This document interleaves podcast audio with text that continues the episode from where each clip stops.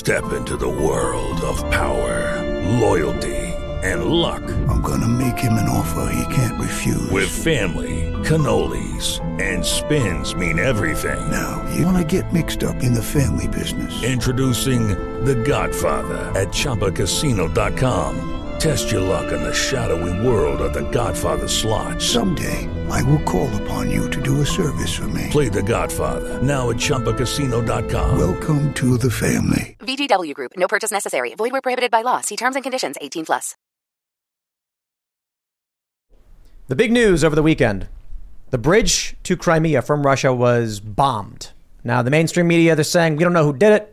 Some reports are that obviously it was Ukrainian military of some sort. Why wouldn't it be? Why would it be anybody else? Unless you want to argue there's a third party trying to instigate war, it makes perfect sense that Ukraine's going to try and cut off Russia from Crimea and try and take Crimea back. In response to this, Vladimir Putin launched 84 missiles peppering in the entire country.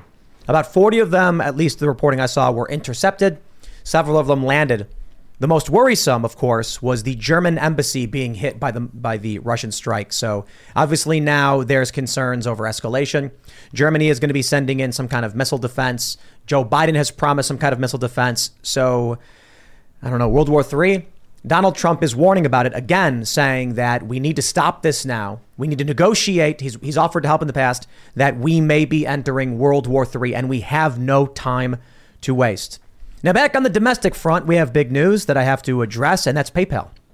Because you may have seen the news that PayPal launched this policy where if you engage in hate speech or misinformation, they can fine you, charge your account $2,500. They quickly backtracked after Elon Musk and some other PayPal, former president of PayPal, called them out and said everyone should just shut their accounts down. I think PayPal got hurt by this. Because we can see on our end, the people who still use PayPal, even though we've gotten off the website, we've lost a decent amount of users. And we're getting emails from people saying, that's it, the final straw, they're switching over. We're going to talk about that story. PayPal has backtracked, saying it was an error. There are some documents, archives, suggesting it wasn't and that they're just panicking. It's backfiring. But I will say this. Before we get started, head over to TimCast.com. Click the Join Us button and then click Become a Member. Choose whatever number you want to click. And you will see that we have Parallel Economy. Parallel Economy was co-founded by Dan Bongino. We got PayPal off the website a long time ago.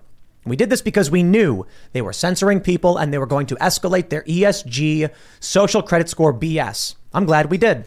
And I'm glad as many of you as possible moved over. Now, what we didn't do is we didn't discontinue PayPal. For those that are legacy members of the website going back almost a year now and are on members with PayPal, your memberships are fine. But many of you, I noticed, have been canceling. We hope that you come back and sign up using Parallel Economy. And for those that still use PayPal, you can switch over. It's not super easy. You may have to actually just cancel your account and re-sign up. And that's if you used a guest account with PayPal. I'm not entirely sure. And in all honesty, my apologies in that it's a fairly rudimentary website with limited tech because we don't have, 200 million subscribers like Netflix or anything like that. But if you haven't already, head over to timcast.com and become a member. Utilize Parallel Economy for two reasons. One, support us, support our journalists, support our work, support our show. And two, support Parallel Economy. This is Dan Bongino, co-founded this company. If we can get more and more users onto Parallel Economy, help them expand, grow, and become a bigger portion of the market share, then we can actually push back against these ESG garbage corporations. So that's one way to do it. Now, let's talk about what's going on. Joining us today to discuss World War III, Russia, nuclear weapons, is actually somebody who has a PhD in battlefield nuclear warfare. I think, is that it? Drew Miller? Correct. Dr. Drew Miller? Yes, Tim. My PhD from Harvard was on underground nuclear defense shelters and field fortifications for NATO troops. So it's the topic today, but I wrote it decades ago. And even then, it was politically incorrect to talk about the limited use of nuclear weapons. And we saw this again on Thursday when President Biden said that, I can quote him here, I don't think there's any such thing as the ability to easily use a tactical nuclear weapon and not end up with Armageddon.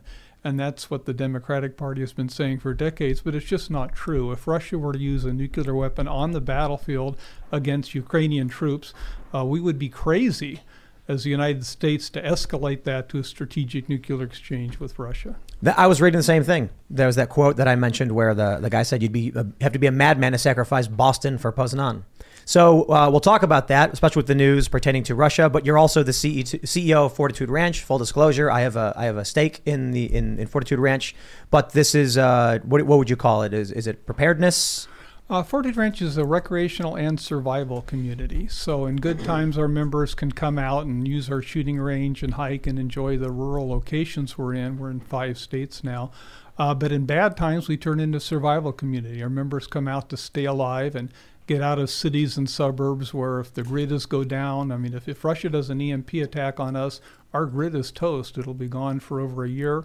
And there's no municipal water systems. You will die in cities and suburbs. So our members will come to our rural locations where we're equipped to, survive long term with food and water, but also all our members have weapons as well as our staff, so we can defend ourselves against marauders and survive anything. This is going to be really interesting. I'm excited for this conversation about marauders and survival. So thanks for coming. We also got Luke Rudkowski hanging out. Someone said shooting range. I'm all in. I'm very happy for this conversation. This is going to be a very important one. My name is Luke Rudkowski of WeAreChange.org, and today I'm wearing a T-shirt which represents how war is a racket, showing, of course, the king and queens having dinner while, of course, the pawns kill each other off. And that, to me, is the true reality of war. No one wins them except the special interest. If you like the shirt, you could get it on the bestpoliticalshirts.com because you do. I am here. Thank you again so much for having me.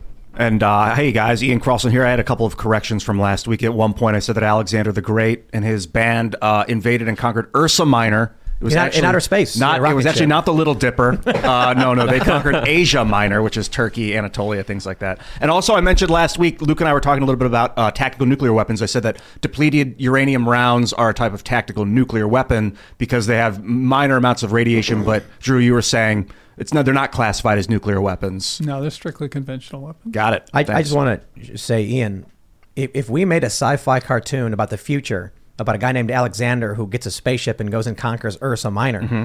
That'd be pretty epic space. Epic. Yeah. Yeah, there you go. And then technically you weren't wrong. Mm-hmm. That's right. Okay, let's retcon this. That's right. And many of you may already know, if you tuned in on Friday, that Lydia is no longer with the program. She has moved on. She's going to be doing her own thing, and we'll shout her out when she's ready for that. But pushing all the buttons today is Serge. Hey guys, nice to meet you. My name is Serge, aka the New Lydia. Pleasure to be here. Except that guy. Yeah, except I am a guy. Linda Jr. Yes. Nice hair too. Hey, Linda Jr. I like it. Thanks, I appreciate it, guys. Glad to be here. Let's jump into this first story we've got from the Jerusalem Post. Russian strikes hits German diplomatic office in Kiev. Report. The German embassy in Kiev was hit by Russian airstrikes on Monday. German media outlet Bild reported. However, the building has not been in use since the war broke out, the foreign ministry said. Russian-born journalist and political scientist Sergei Somlemy, probably pronouncing that wrong, now based in Berlin, tweeted about the attack, asking for Chancellor Olaf Scholz and other German officials to issue a response to the airstrike. So, okay, they've not been using it, but if this is the German embassy, this is German territory, right? Hmm. So what does this mean? Does this mean that Germany is now going to use this as some kind of casus belli? Declare war, or is it meaningless? Well, specifically, it was their visa office, and it looked like a lot of these strikes weren't for their intended targets. There's one inside of a playground when Russia, of course, was making a speech saying that this was specific strategic attacks against the infrastructure of Ukraine. The German embassy isn't really infrastructure of Ukraine, but there's a lot of other things happening behind the scenes. I don't think Germany's going to be doing anything with this. I think Germany right now also is having a major bullet shortage. I think that also is something we should be keeping a close eye on. But there's a lot of other things happening with Belarus right now, with Poland telling their citizens to leave Belarus right now. Poland is also checking their bunkers right now to make sure that they're up and running and that they're running properly. So a lot of other things are happening, and this is just episode 1, according to the former Ukrainian president Medvedev, of many episodes to come when it comes to these larger strikes that Russia is going to be launching on Ukraine. I will mention this. From the reporting, they're trying to make it seem like, so Germany condemns, Russia's actions in Ukraine. Then all of a sudden there's an airstrike. One of the strikes happened at a German embassy, and now Germany is set to deliver air defense system to Ukraine within days. according to the defense ministry. So Reuters reporting Germany will deliver the first of 4 IRIS-T SLM air defense systems to Ukraine within days. And well, there you go. That's it. I think what we've seen from NATO for the most part has just been acting like they're not involved, but basically supplying the overwhelming majority of weapons, strategy, intelligence, everything. And then you even have volunteers. Now, we do know last week, this was reported by The Intercept, that U.S. special operations are underway in Ukraine. So at what point is this just World War III? Well, there's a big concern that the escalation will continue, and it's kind of odd, but the worse it gets for Putin, the worse it really gets for U.S. security, because he's losing the war, clearly, doing poorly. Prospects aren't good for him, so he's a desperate dictator, and he doesn't want to get killed off, knocked out of power, so he's got to change the situation. These last few years have not been easy on our economy, and with tax season finally arriving, there'll be millions of hardworking people and businesses that could struggle even more due to the IRS working against them and pocketing profits for themselves. America First Tax Group can help put an end to your worries. Just one phone call to 800-431-5684, and you'll be in touch with America First Tax Group, a full-service tax company that'll fight the IRS's predatory tactics and put you on the path to financial freedom. Their experts can help you or your business with any tax-related problems you may have, from dealing with your back taxes to granting you access to tax relief and much more. Don't wait. Get in touch with America First Tax Group today by calling 800-431-5684. That's 800-431-5684. Or visit americafirstaxgroup.com/Tucker. Again, 800-431-5684 or americafirstaxgroup.com/Tucker. And to do that, he's got to do one of a couple things. He could use nuclear weapons in the Ukraine. I don't think it would escalate. I think it would destroy a lot of Ukrainian forces. But there is a risk that, you know, it could go to not just using them on the battlefield, but using them near the border where the supplies are coming in from Poland and Germany and U.S. equipment coming in.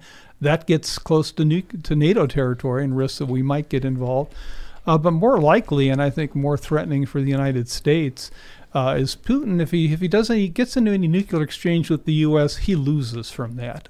We would severely hurt him. We'd, of course, be massively damaged, but it would hurt Russia tremendously. So I think he's more likely to do something like release a virus clandestinely in the United States and West Europe, something that's not like COVID, but something like human-to-human transmissible avian flu, 60% lethal, highly transmissible. Wow. And at that point, 60%? That's a lot. Avian flu, if a human gets avian flu, it's not directly transmissible now, but they have your tax dollars were used in gain-of-function research to develop human-to-human transmissible, mammal-to-mammal transmissible versions of avian flu, which is 60% lethal to humans.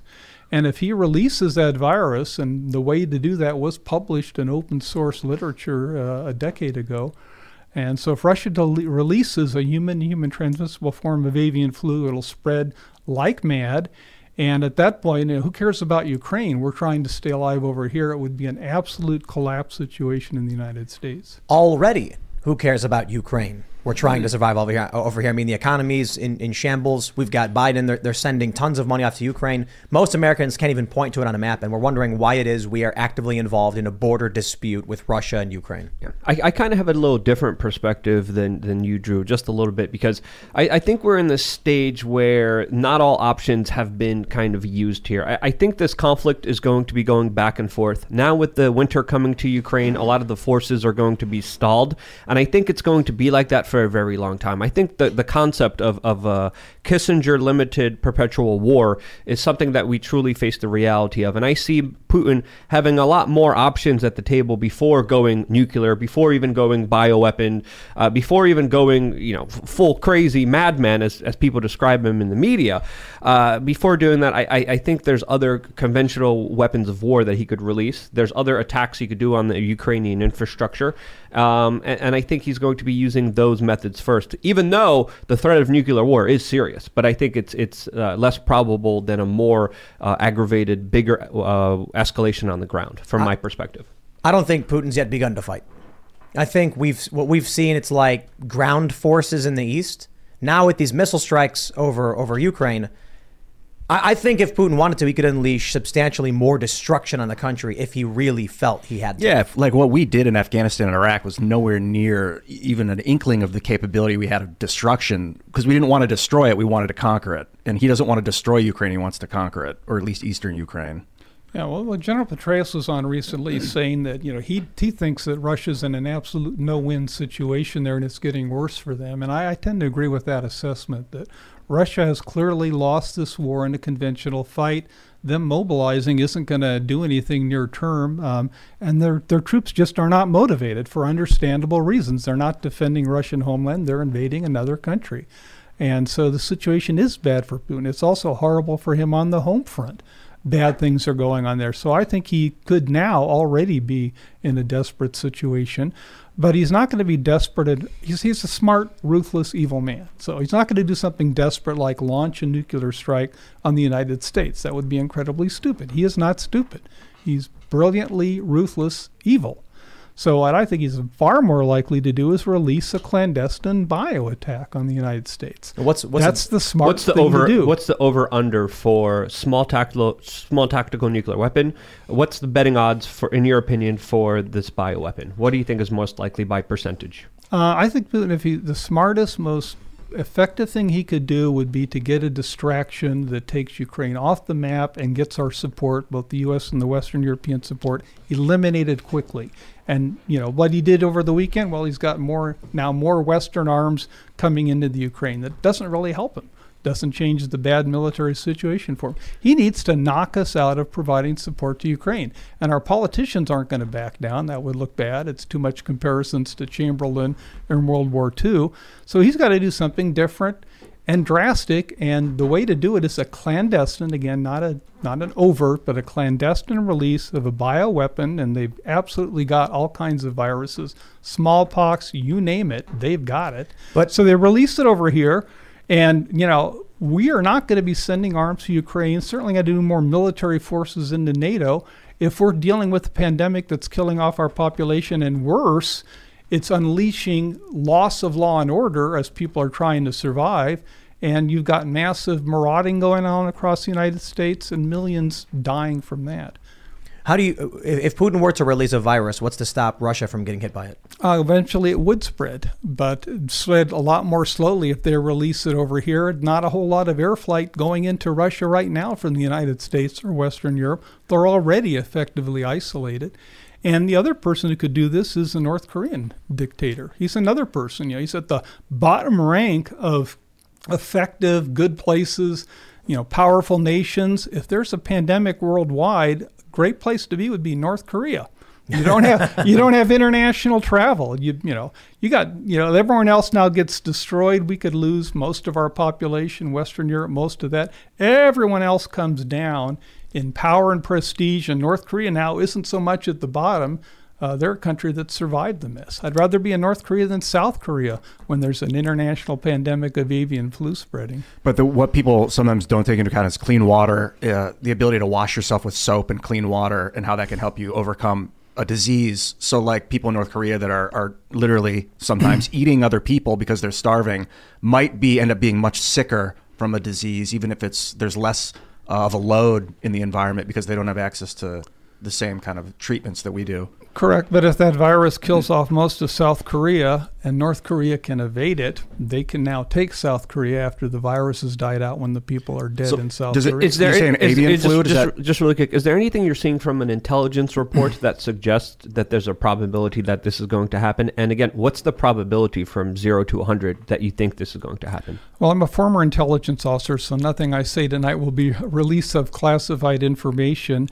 In terms of probability, I mean, Nassim Taleb wrote the most important, valuable book I've ever read in my life, The Black Swan, The Influence of the Highly Improbable, and he trains you not to talk in probabilities. How can I talk about the probability of something that's never happened before? There's no statistical evidence for me to use. So it's expert guesstimation is the honest term for it. But you can reason from people and from past situations. And Putin, former KGB agent, an absolutely ruthless man, you know, he knows about the power of bioweapons. They've had them in the Soviet Union. Their biological weapons program in the Soviet Union had like 60 to 80,000 people working in it. They develop all kinds of agents, and we in the United States continue to do, as I said, gain of function research, where we demonstrate it and then publish the results on how to create a mammal to mammal contagious, we were using ferrets, version of avian flu, 60% lethality, and we published it. So everyone all over the world, if they want to know how to do it, they've learned it. Yeah, I think so. He's got the ability to do this, and it's a smart thing for him to do. And then if he does it clandestinely, he doesn't get punished. Well, we also got reports that Putin was allegedly terrified of COVID and that he kind of insulated himself away from other people. The way Russia kind of handled COVID, I think, would also have an impact on that, because they didn't really do that good of a job. They did have very strict lockdowns and mandates. They didn't really work, just like anywhere else. Do you see that kind of playing into this larger decision? And we don't have to get into, you know, obvious intelligence reports and classified information, but do you think it's more likely than a small tactical nuclear weapon? I think a limited use of battlefield nuclear weapons is a highly likely thing, and I think release of a virus is highly likely. Both of them, there's no way for me to estimate the probability. I'm not even sure Putin would know at this point, unless he's already made the decision and issued the order. What would battlefield nuclear weapons look like? Like, what's an example of one, and how would it play out?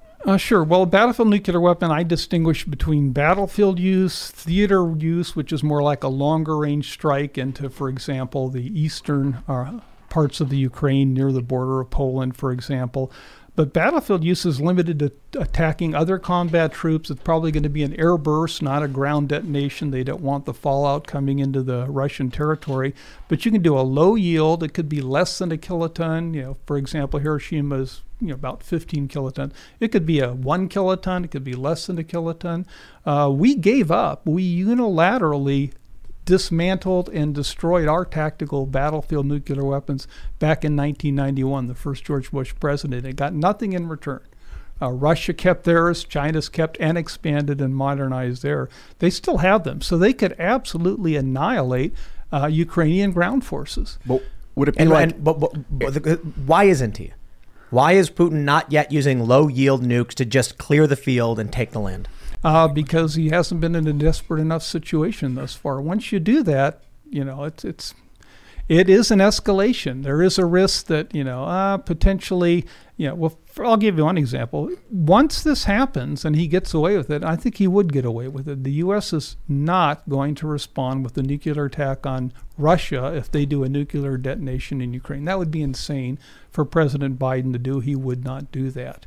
So if they do that and he gets away with it, now what's going to happen to nuclear nonproliferation? Because we've told all our NATO members and Japan and so many countries, we will protect you with our nuclear umbrella, and it's not believable. It's never been credible, and this will prove that it's not credible, that we will not use nuclear weapons, most likely, even to defend our allies in Ukraine. You know, thus far is not a NATO member, not an ally we have to defend. I've been saying basically this for a while, and I've had a lot of people argue with me that I said mutually assured destruction is just, it's just not true. This idea that, I suppose the idea is if Russia decides to nuke DC, then the US will fire back at Moscow or something like that. But what I was saying is that this idea that the use of nuclear weapons in general results in everyone just firing nukes and blowing everybody up. In fact, there's one really obvious reason why NATO will not nuke back in the war. The war's in Ukraine. Russia's invaded the eastern region. Putin can fire nukes into Ukraine anywhere he wants and cause as much damage as he wants because he's trying to take it. NATO does not want to destroy Ukraine. They're trying to push Russia out. So theoretically, if Russia moves too far into Ukraine, say in the eastern region, then maybe they'll use nukes there, but they'd be effectively losing by doing it, cutting off their nose to spite their face. Well, a couple of things I worry about here is that we're in a desperate situation. I think the Russians in some instances are desperate. I think the Ukrainians are also desperate here, and they know that they're facing a lot of very tough odds here. They have a lot of support, but at the end of the day, Russia still has a lot more manpower. Russia still has a lot more bullets, even though there's a lot of countries sending them bullets. Germany has a bullet shortage. I think this is more significant than we're that of course is not being talked about here. I think in this desperation, we shouldn't rule out the possibility of someone staging an attack or staging an incident that would escalate this situation and possibly get other countries involved here. Right now, we have Belarus do a joint military task force with Russia. They're mobilizing on the Ukrainian border. They've been mobilizing for a couple months now. But I think we're in a situation where the history of the previous world wars is rhyming. And what happened then was other countries got involved. And I think there's a big possibility that Ukraine in their desperation or Russia in their desperation could stage an event that could be the galvanizing event that could launch a bigger conflict here that would move beyond this proxy war between Russia and the United States. Do you think that's a possibility? Yeah, it's absolutely true that could happen. But you know, people like to make comparisons back in history, as you mentioned, back to World War II. And you know, Hitler didn't have nuclear weapons, nor did he have biological weapons or the ability to release them in the United States. Putin does. So you got a corner dog, a guy who's desperate, wants to retain power, and we should not be provoking him. I'm glad to support Ukraine if we can, but we should not be pushing Russia and Putin, a desperate man, into a situation where he feels like the only way I'm going to stay alive and stay in power is to knock the U.S. and Western European support out of Ukraine. And I do that either with escalating with nuclear weapons, which is really risky for me because they could eventually retaliate with nuclear weapons against me, or I could be smart about it and just release a biological agent that starts a horrible pandemic in the U.S. and West Europe. I think he'd do the latter. Now, I just want to talk about this biological agent because, you know, you bring it up a couple times. In the 1957 to 1958 avian flu pandemic that killed 2 million people, and they say it's not as effective as a bioweapon because the host usually dies and transmission is less likely when we have such a very strong virus. Do you have any counter evidence, or is there a new type of thing that you know about from your work in intelligence that says that this is going to be different than the 1957, 1958 avian flu pandemic? Sure, that's a very low lethality virus. I mean, it's worse than avian flu, but you're talking about like 1% lethality. For example, the so-called misnamed Spanish flu back at the end of World War I, 1919, 1920 time frame, that was like a 1.5% lethality rate. Avian flu is way less. COVID-19 is like way, you know, it's 0.001 lethality, very, very low. But avian flu, as I said, is 60% lethal. Now, when you modify it, you may get a different lethality rate. It may be a lot lower. It may be higher. I don't know. You're changing the virus. Yeah, but the question I have is, if people are getting it and dying right away, the virus won't spread as fast. Correct. Viruses, generally, it's better for them not to be too highly lethal. You kill off all your hosts. But again, it's really simple. I mean, gain of function research. You get a virus. You get something as lethal as an avian flu, but you engineer it to have a 2-week delay in symptom onset. That's the worst. That's the third thing. I mean, I've been talking about transmissibility and lethality, but Tim, you just brought up the third really bad thing. If it's got a latency period where I'm contagious, I'm spreading the virus, but I don't have any symptoms yet, then you're really, really screwed over. We were talking about this last week that... Picture this. You're driving on the open road, taking in the beautiful views this country offers. Then out of nowhere, you hear a noise and your car breaks down. While still frustrating, you feel protected because you have a plan through CarShield. CarShield has helped millions of drivers from having to pay back-breaking car repair costs. All you have to do is call before a breakdown. Plans can pay for expensive repairs on your out-of-warranty car, truck, or SUV, all for CarShield's low monthly rate that never goes up as long as you cover your car. With a plan through CarShield, you get protection on over 5,000 major parts and systems with just a visit to carshield.com/Carlson. I'm talking big money items like your transmission, engine, electronics, and so much more. CarShield is here to keep you moving forward and make car breakdowns and the repairs that follow just a tiny bump in the road. Go to carshield.com/Carlson. Protect yourself from the unprecedented rise in costs for parts and repairs. Visit now to save 20%. carshield.com/Carlson. That's carshield.com/Carlson. You know, look, nuclear weapons, the advent of which was over 80 years ago. You get this report published in 1938. I can't remember who shouted that out. Was that Will who mentioned that? 1938 on the scientific paper on fission. And then all of a sudden, everybody gets the idea like you could make a bomb with that. And then finally we did. And there was a Fat Man. Wasn't that like a 15 kiloton bomb or something like that? That was the name of one of them. Was Fat Man. They're both about 15, 20 kilotons. That's Hiroshima and Nagasaki. Nothing. 15 to 20 kilotons, nothing compared to the nukes that they currently have today, especially with MIRVs when they can have multiple warheads. But bringing that up, I mean, this is old technology. You'd have to imagine they've developed different and new capabilities in modern warfare that we don't know about and we won't know about until they do. I think fair point. Biological weapons seems to be the route to take. Who knows what Peter Daszak and the CIA are doing with EcoHealth Alliance with Dr. Fauci's funding still as they got funded again. But I think there's also another important aspect. You know, viruses usually don't spread well without any kind of symptoms. Sneezing, coughing is how viruses usually spread. If they develop something new, I don't know. But this would be end of the world. You launch a bioweapon, it's going to affect everyone. You spread it through the food supply. COVID was found in ice cream. It can live in animal fat. Yeah. You got to watch out for food. Just from my assessment, my research, I do think smaller escalations, more attacks on the infrastructure in Ukraine, and I think a bigger all-out war and potential false flags are more of a possibility than bioweapons from my perspective, in my opinion. Yeah, but hold on. We're not like, I don't know if this is what you're saying, but my view is not that Putin right now is just like, flu. No, he goes with artillery, he goes nuclear artillery, he goes tactical nukes. In the event of total desperation, with U.S. involvement getting too heavy and his conventional methods not working and his escalation not working, I think, I would agree that someone, maybe it's Putin, maybe it's not, someone's going to try and knock out the U.S. economy, either by, I would assume a clever way to hit the United States clandestinely, as you mentioned, is a bioweapon.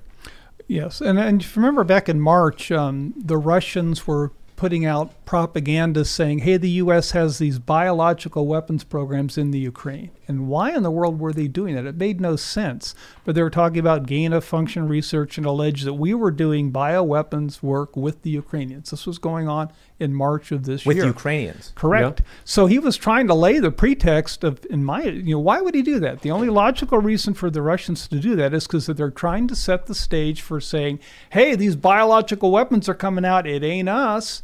It's the U.S. and the Ukrainians releasing it. And so we were concerned about that. A lot it was written on that, and we pushed back saying, hey, this is nonsense. But why wouldn't the U.S. be doing it? Why wouldn't we do what?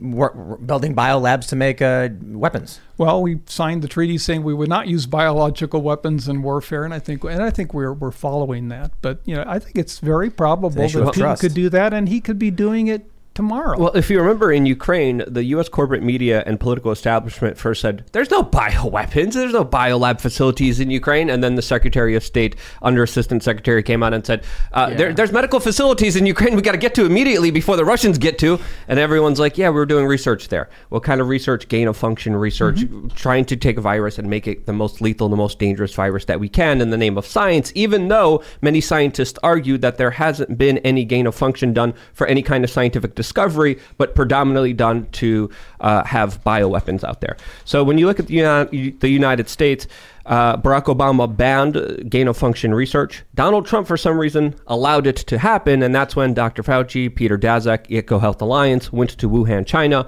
and then started to do the COVID coronavirus research there. Now they're doing it again under Joe Biden, but now they're doing it in Myanmar, Laos, and Vietnam. Again, Peter Daszak doing gain-of-function research on COVID coronavirus. I don't know if you heard of these, but this is something eye-opening. And of course, there was also similar gain-of-function research being done in Ukraine as well. Well, let me for a second defend the gain-of-function research as I've already, attacked it. But the reason we do it is also avian flu is naturally mutating all the time. Every virus does. And biologists have been warning us for a long time now, congressional testimony even saying avian flu will probably mutate to be human-human transmissible, even if humans aren't screwing around with it, trying to deliberately do that. So that's why we're doing the gain-of-function research on avian flu. It is eventually going to develop, swine flu comes to pigs, develops, mutates. But we're not talking about that. So it's going to happen. Yeah. So they're doing the gain-of-function research because we want to have a human-to-human transmissible form of avian flu now so we can develop vaccines for it. That's why they're doing it. That's the legitimate reason for it. I could understand the argument for it, but that's not what they're doing. They're doing coronavirus bat research that has no probability of ever realizing in real life because of natural circumstances. Right. Yeah, so I have this tweet from Tulsi Gabbard calling out Victoria Nuland, saying, quote, Ukraine has biological research facilities, which in fact we are quite concerned that Russian troops may be seeking to gain control of. We are working with Ukrainians on how they can prevent any of those research materials from falling into the hands of Russian forces should they approach. So the issue now becomes trust.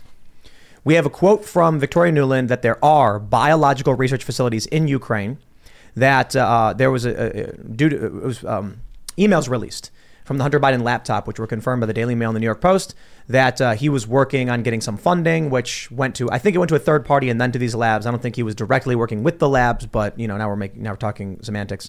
The question is, am I supposed to just trust the U.S. is the one not doing this? And Putin, of course, is the unrepentant evil who is doing it. Or am I supposed to look at this and just be like, it's war. The U.S. would be insane not to be engaged in researching advanced weaponry, defense systems, vaccines, or whatever. And why wouldn't Russia as well? And at the very least, why would I assume that they have these biological research facilities with dangerous pathogens and they're not understanding that whether the intention of the research is make a weapon, that weapons can arise from this? I mean, to go back to nuclear weapons, the 1938 paper on, nuclear fission wasn't a paper on how to make nuclear bombs, but they saw and went, we can make a bomb with that. So the research they're doing here in Ukraine with these biofacilities, they could be like, hey, if we release that, it's a weapon, right? Yeah, I do not believe the United States is developing biological weapons. There's a lot of people who like to spread conspiracy theories in government. Hold on. What's a weapon? A weapon is something designed to be used to kill your enemy. And so I think we're doing gain-of-function research for legitimate reasons. So we've got the bad virus so we can develop vaccines for it, antidotes, treatment methods, and understand it. I get that, but is dynamite a weapon? Can be used that way, correct. Can any gain-of-function pathogen be used as a weapon? Yes, it can be. Then the U.S. Then you're saying they are making bioweapons. As a weapon program, no, the United States is not doing that. But see, you're arguing intent, and we can't read anybody's mind. So the question is, when Alfred Nobel, he's the guy who made dynamite, right? And then they called him the merchant of death. It was intended, I believe, for mining. You can put it, and you can mine. Yep. Instead, it started being used as a weapon, which was not his intention. Nuclear fission, same thing, was not intended to make a bomb, made a bomb out of it. If the U.S. has labs that are making dangerous pathogens, it's not a question of whether or not we can argue the semantics over it's weaponized or a weapon or the intent was to make it a weapon. The fact of the matter is the U.S. has labs in Ukraine that are dealing with and advancing dangerous pathogens. Well, I don't know what they were working on there, if it was a dangerous pathogen or not, but every country around the world has biological research. The CRISPR technology, the bioengineering technology, it's all over the world. There's no turning back the clock. The ability to either, by the way, I don't want to get into the details, but the way to make avian flu is not a high-tech CRISPR technology. It's low-tech. Any Unabomber terrorist, any small terrorist group could do this. You don't need high-tech biology stuff to make avian flu mammal-to-mammal, human-to-human. Real quick. If a guy was making dynamite in his garage, would we say he's not making weapons? No, he could be using it for good or bad purposes. We don't know what he's doing it for, again, what his intention is, but he builds a lab to make dynamite, he's going to get arrested and charged. It's inevitable that we are going to have pandemics. I had an article published in the American Interest back in 2016 called The Age of Bioengineered Pandemics and Collapse, because we cannot stop this. It is going to happen. There's natural mutations, but there's so many people with this technology. It's so widespread, so relatively easy to do, that it is going to happen. And experts have testified before Congress, warning it's going to happen. But has Congress done anything? Nothing. Just as they've done nothing about our electric system. There was a congressionally funded EMP study decades ago saying that our electric system is our Achilles heel. It's very vulnerable. Even North Korea with one inaccurate low-yield nuclear weapon could take down the U.S. electric system for over a year. There's a documentary out right now called Grid Down, Power Up, that gives you all the explanation of how our electric system is a disaster waiting to happen that any enemy could exploit to take us down. And the estimate from that congressional study was that when the electric grid goes down, and they're talking about an EMP event that takes out the transformers that take a long time, very difficult to replace,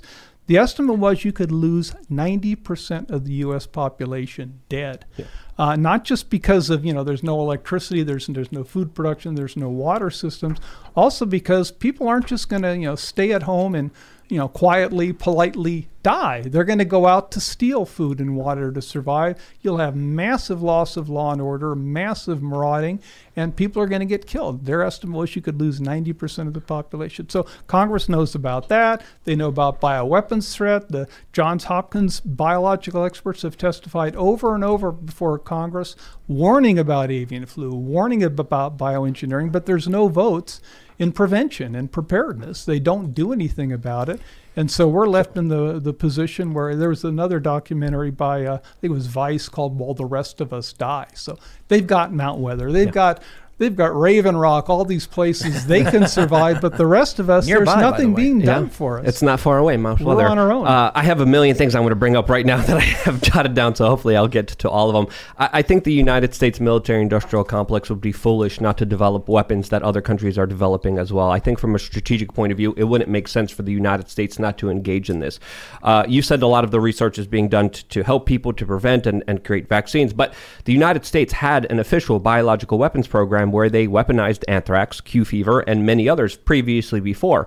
Why would they stop now? What evidence do you have that they stopped? And as you previously mentioned, you said that the United States is doing this to help people. This gain of function is to help people. But we just talked about the COVID coronavirus. Why were they doing that research when there was no natural ability for that virus to be realized in human life? Why were they officially doing that project when there was no particular need for it? Well, let me do the first part. I mean, we have stopped developing biological weapons. We signed a treaty saying we wouldn't, and our government is largely full of good people who do, the right thing. We don't have a biological weapons program. I'm sorry, I have to push back. I have to push back on that. Let me do number two before you. So the number two thing is we have nuclear weapons. So if Putin does release a biological weapon against us, and we know it's Putin, can prove it's Putin, our response is, we'll nuke the hell out of you. You can't prove it. Well, we might be able to. No, I mean, but that's our policy. That's the other reason we give up biological weapons is we have nuclear weapons. But we signed that treaty with Russia. If you use biological weapons against us, the logical user response is, we'll nuke the hell out of you. Is the EU in any way working on biological weapons? Probably not. What if the U.S., you're right, they are abiding by this treaty, and so in fact the bioweapons research was happening in a country like Ukraine, which is not a NATO or EU member state? Well, soon to be. Our government said they weren't, and I do trust our government when they said the Ukraine was not doing a biological weapons program. What about chemical weapons? Well, the Secretary of State, Undersecretary, officially launched that there's biological research facilities in Ukraine. Why would the United States not do that program domestically? Why would they choose a poor country that's known for corruption to do scientific experiments that are known to be dangerous? That sounds the alarms to a lot of people who are saying this is circumstantial evidence that they're doing this biological, dangerous research in their country, not to have any fallout or responsibility here in the United States. This is the Undersecretary. This is the Undersecretary of State. It doesn't leak in the U.S. Let's make sure we hit the nail on the head with the semantics here. Dangerous pathogens are there. That's what Victoria Nuland said. Biological research facilities are there. Russian troops are trying to get in control of it. There's dangerous pathogens there at these labs. All of that is, according to the U.S. government, true and correct.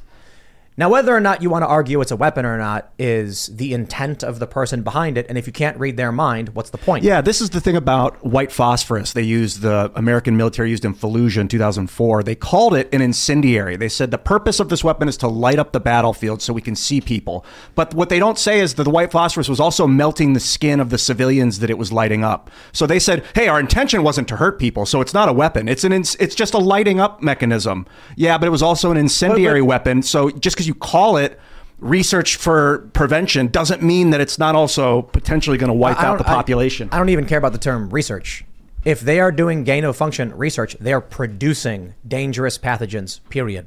Now, whether or not, look, like I mentioned, Alfred Nobel was shocked to discover he was the merchant of death when his obituary was accidentally published. Was he an inventor of a powerful weapon? I don't think that was his intention. And that's why he came out and was like, I got to do this Peace Prize thing. But again, if the U.S. government said we're going to be putting up a bunch of plants that build explosives, we would call that weapons research. Yeah, the word weapon is a pejorative, right? And you just call them explosives, call them biological pathogens, call them chemical agents, But whether or not they're weapons is irrelevant. But it's all intention based. My point is, there could be someone in the U.S. government who says, "Hey, you know what? The U.S. government needs explosives for construction, mining, clearing debris. So we're going to create a bunch of factories that make a variety of explosives. That guy does that. The next guy comes in and says, hey, you got a bunch of weapons here I can use. So we can argue about the definition of weapon, but the fact is the U.S. is making dangerous gain-of-function pathogens. If someone at any point decides to weaponize them, that'll be on them, but they exist and they can be weaponized. Right. I think it's kind of similar to the situation in Lebanon when you had all the buildup of that fertilizer. The fact of the matter was it's a time bomb waiting to happen, waiting for a spark. You know, I think no matter what, there still is fertilizer building up. There still is a situation that's arising. And it's only a matter of time before something kicks off that causes a calamity, the worst you can expect. I just mean to say it doesn't really matter if there's a person, twirling their mustache being like, we're making bioweapons, because they are like, yeah, we're advancing dangerous pathogens. But don't worry, it's not for weaponizing. It's like, well, a bad person can get them. A bad person can get elected. A bad person can get promoted. A bad person can force their way in. And then there's no, I think, I'm not trying to drag research. I understand, like you make a good point. The gain of function has a real purpose. The problem is that technology is neutral and bad people will do bad things. So I don't like to jump out and be like, they're making weapons, as much as I'd like to say they're not making weapons. No, they're making dangerous things. Exactly. It can be weaponized. Remember when they were like, Assad is gassing his own people. We need to invade. Come on, guys, keep your eyes open for Putin is dropping biological agents on his own people, but he's doing it in Ukraine first. Come on, guys. Yeah. I want to jump to this, I guess you can call it a story. This tweet from Interactive Polls. Breaking. NASDAQ falls to two-year low on Monday, minus 1.84%. S&P lost 1.2. Look at this picture. I mean, there's some green in there. Okay. It's not as bad as that image of when Joe Biden was raising his fists and then people put the collapsing market behind them all in red as that meme. That was a good meme.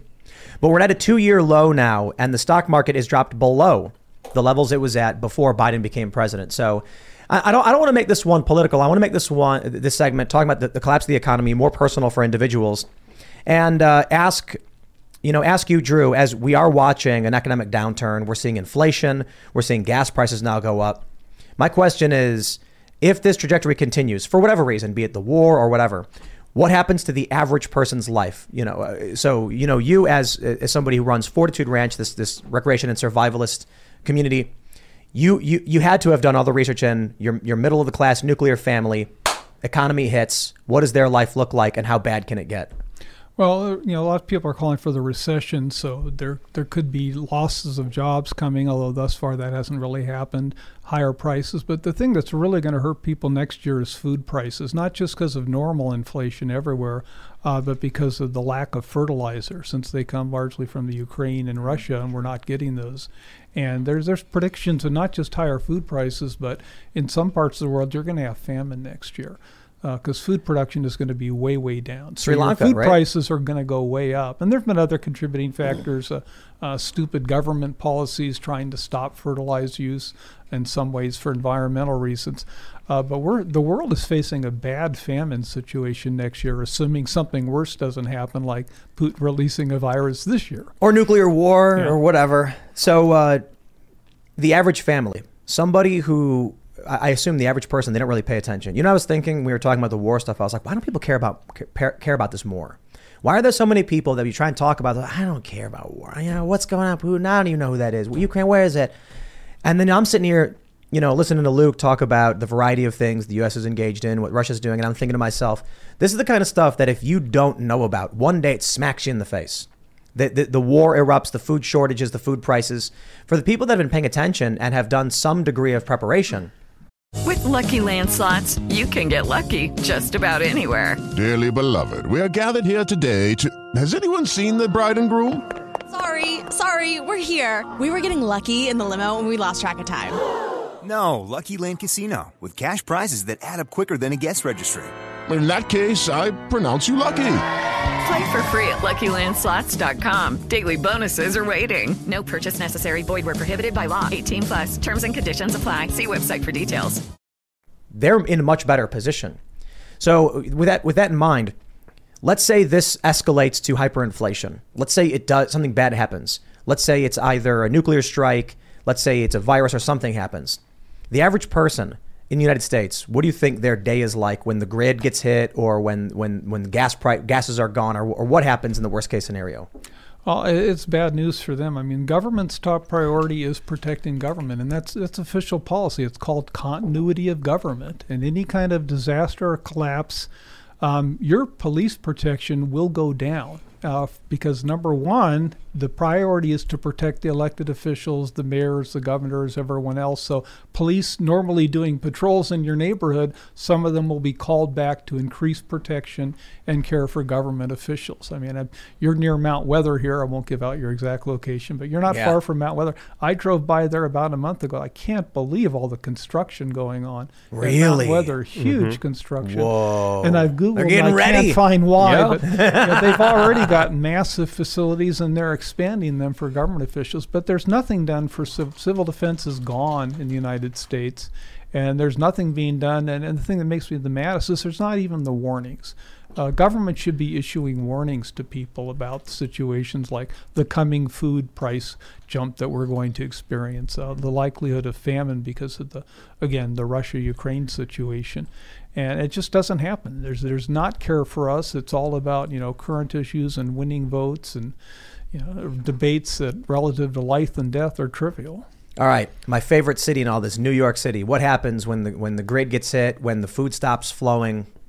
There used to be a saying in the preparedness industry, 48 hours to animal, in 48 hours, it'd take 48 hours for people to realize how bad it's getting, and then they'd turn into their animal instincts and they would kill to survive. I think it's more today, probably more like 48 seconds or 48 minutes to animal, because people are aware now that when the grid goes down, for example, again, you ought to watch Grid Down Power Up documentary. When the grid goes down, immediately there is no water system flowing. So people are going to start filling their bathtubs. Everyone does that. So within 5 minutes, municipal water is gone. There's no fuel being pumped. Yeah, if everyone starts filling your bathtub and there's no pumping going on, the system shut down. So there's 3 days food supply in an average supermarket. That'll be gone in the first hour or two. People are going to run to the grocery store. They're either going to pay or more likely they'll just start looting. I think violence will start in the first hours. People stealing and potentially killing to survive, because they're going to figure out, hey, there's no way you can survive in New York City without an electric system or if there's a bad pandemic. I disagree. We were there. Like you were, Luke, you were there during Sandy, right? Yeah. Yeah, the power was gone for like 2 weeks in Lower East Side, I think. I think it was a couple days out in the Upper West Side where all the rich people were. Is that what it was, Luke? It was like 72 hours or something? Yeah. Staten Island got hit really hard, and parts of Lower Manhattan got flooded, as well as some parts of Brooklyn. And it wasn't calamity. It wasn't too crazy. I did a cleanup in Staten Island. A dude's boat was on the street. It was nuts. The issue was that they could still bring food in. There was still gas. There were still cars. No, that's localized. I'm talking about a national loss of the electric system, a national pandemic that's all over the place. So this is what I mean to say is when people have faith, the government exists, aid is coming, they're chill.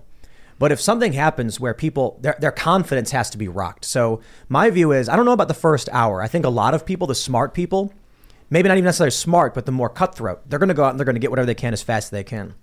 I think most people in New York are going to be looking around confused and just shrug. I got to tell you, man, I love telling that story of when I worked for Fusion and the fire alarm went off and everybody just sat around staring at it. As soon as the alarm went off, I got up and left the building. And then the people only left the building when the fire department actually ran in with their gear. That's the average person. The grid's going to go down. They go, oh, the power is out. I got to tell you this, a second story. I was in working for Fusion, and I'm in New York, and the power goes out, and the alarms go on saying everyone remain calm and remain in the building. And I was like, no thanks. And I left. I'm like, it was apparently there was a flood. There was a leak that hit something electrical and created a huge risk of fire. But they were like, no, everyone stay calm. Just keep doing your thing. I'm not sticking around for that. I think what's going to happen in cities like New York, something bad's really going to happen. And the average person doesn't read the news, doesn't watch the news, doesn't pay attention. And if they do, it's through really bad sources who are lying to them. And so they're going to sit there and they're going to be told, hey, everybody, the economy is going to be fine. Just stay home for the day. A day goes by. The food's gone. The water's gone. The economy's gone. Their money's worthless. These people are going to lose it. They're most of these people are probably going to get the marauders going to come for them. These people don't seem like the kind of people who are going to be able to survive. But some of these guys are going to just go around and become marauders. Poor NPCs. I don't know. There's a lot of obese people in the United States. I think they have a lot of extra fat that they're going to, of course, depend on. And I'll think they're probably going to TiVo American Gladiators or some sports balls, and then let their fat whittle away and start some fasting. That's not by their choice, but obviously it all depends on. There's a number of scenarios happening. I wanted to ask you, Drew, from all your work, especially with intelligence, what do you think is the most likely scenario and situation, especially after coming out of COVID, that could lead to the worst case scenario? What do you think is the most impactful, the most likely situation? Well, at Forte Ranch, we actually track 50, we call them trigger events that could lead to a collapse. And the ones that we rate as, ignoring Ukraine right now in the current situation, but overall, we rank a pandemic, a really bad pandemic, is the most likely event that's going to happen. And, we've had biologists warning us that we're actually overdue for a really bad pandemic. They tend to, the influenza ones tend to come in cycles. We're kind of overdue for that. And it's so easy to do man-made, and it's so likely that a country like North Korea or Iran, we're the great Satan to Iran. And again, will the virus spread back to the country that releases it? Yes, but before I release the virus, I can develop vaccines clandestinely, so it won't hurt me when it comes back, or it won't hurt the people I care about in my country if I'm Iran or North Korea. Hold on. I disagree, and I'll tell you why. Here's what I think would happen. Be it Iran, Russia, North Korea, China, or anybody, or some corporation, they will release the virus in their own country first, but a weaker strain of it. It will have a low mortality, which will result in some death, but most of the people will just get sick and then get over it. Stop giving them ideas, Tim. No, this is not giving them an idea. This is what happened with Spanish flu. China, many people, I was reading about the history, like, why didn't China get hit by this? In fact, they did before everyone else did. Right. A weaker strain, but a similar strain, swept across China. Many of them got very, very sick. When the Spanish flu then emerges, I think it was in the United States, but then it was seen in Europe with all the fighting. So that's how I believe how it got its name. When this starts spreading, it does make its way back to China, but they already had immunity to it from the weaker virus that had hit them. So I think what would actually happen is a smart country produces two versions, a very weak version and a very strong version. They give themselves the weak version first, then the strong version is released. So when it does come and hit them, mortality is minimal. But the point is, this technology, this ability has never existed before in human history. It's out there now. There's all kinds of forms it could happen with.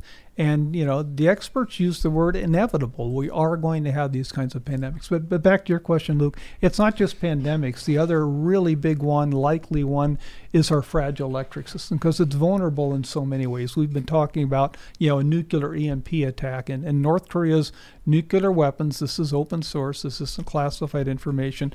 The Russians helped them, actually Soviets before Russia, helped them design nuclear weapons that are designed for maximum EMP effect. They don't have to be accurate. They go off in our atmosphere, one or two, and the U.S. electric grid is toast at that point.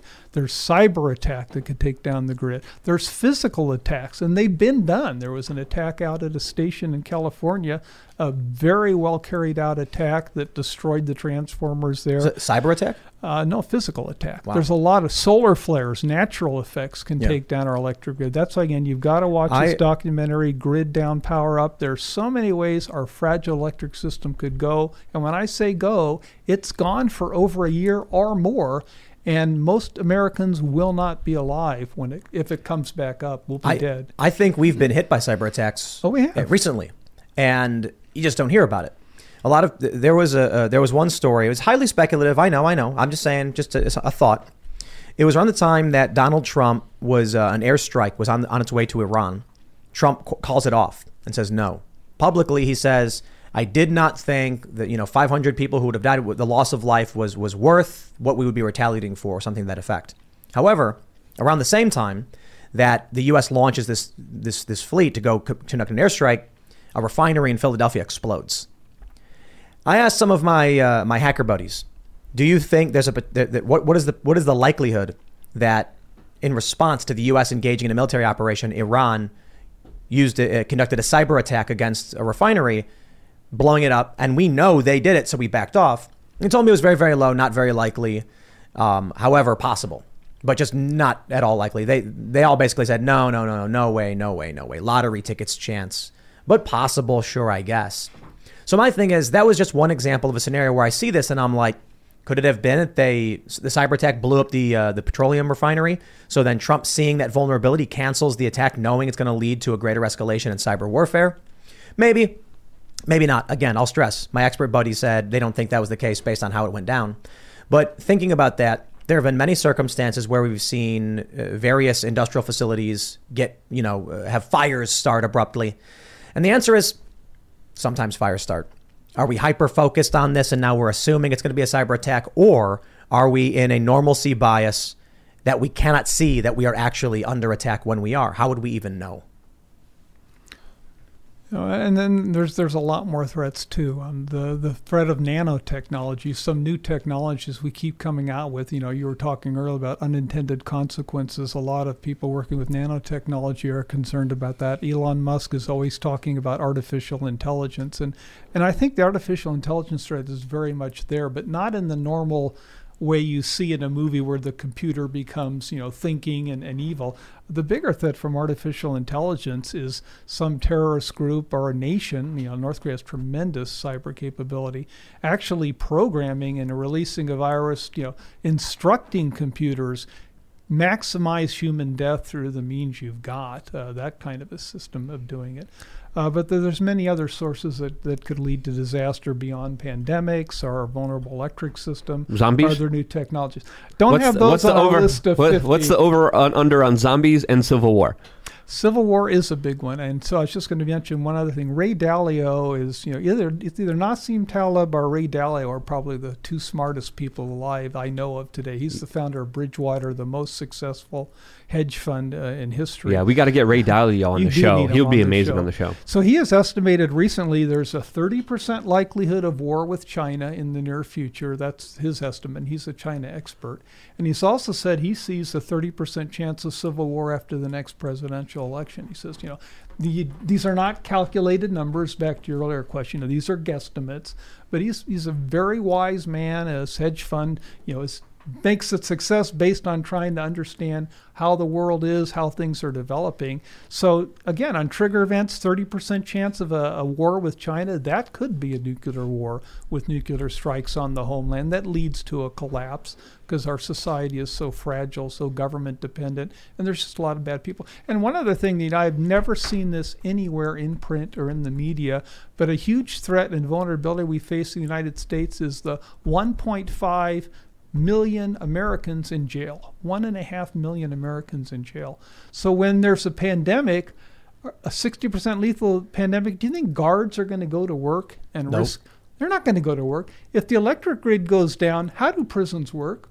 I used to be a county commissioner. I've been in jails. Jails cannot function without electricity. That's how you control all the doors. It's all electric. Will they open or will they stay locked? They're probably going to come open. I mean, there's generator backup. Hospitals will claim, oh, we've got generator backup. They've got backup for maybe 3 days at the most. That's a good thing. So you can have 1.5 million Americans, most of them aren't bad criminals, but a lot of them are, who are in jail, and they have absolutely no preparedness. They've got no house. They've got no food. So when they get out of their jails, either released or they just get out on their own, what are they going to do? They're going to maraud. It's the only way they're going to stay alive. They don't have a house. They don't have home and food and water. They've got to go out and steal from other people, probably kill them in the process to survive. No one ever talks about that.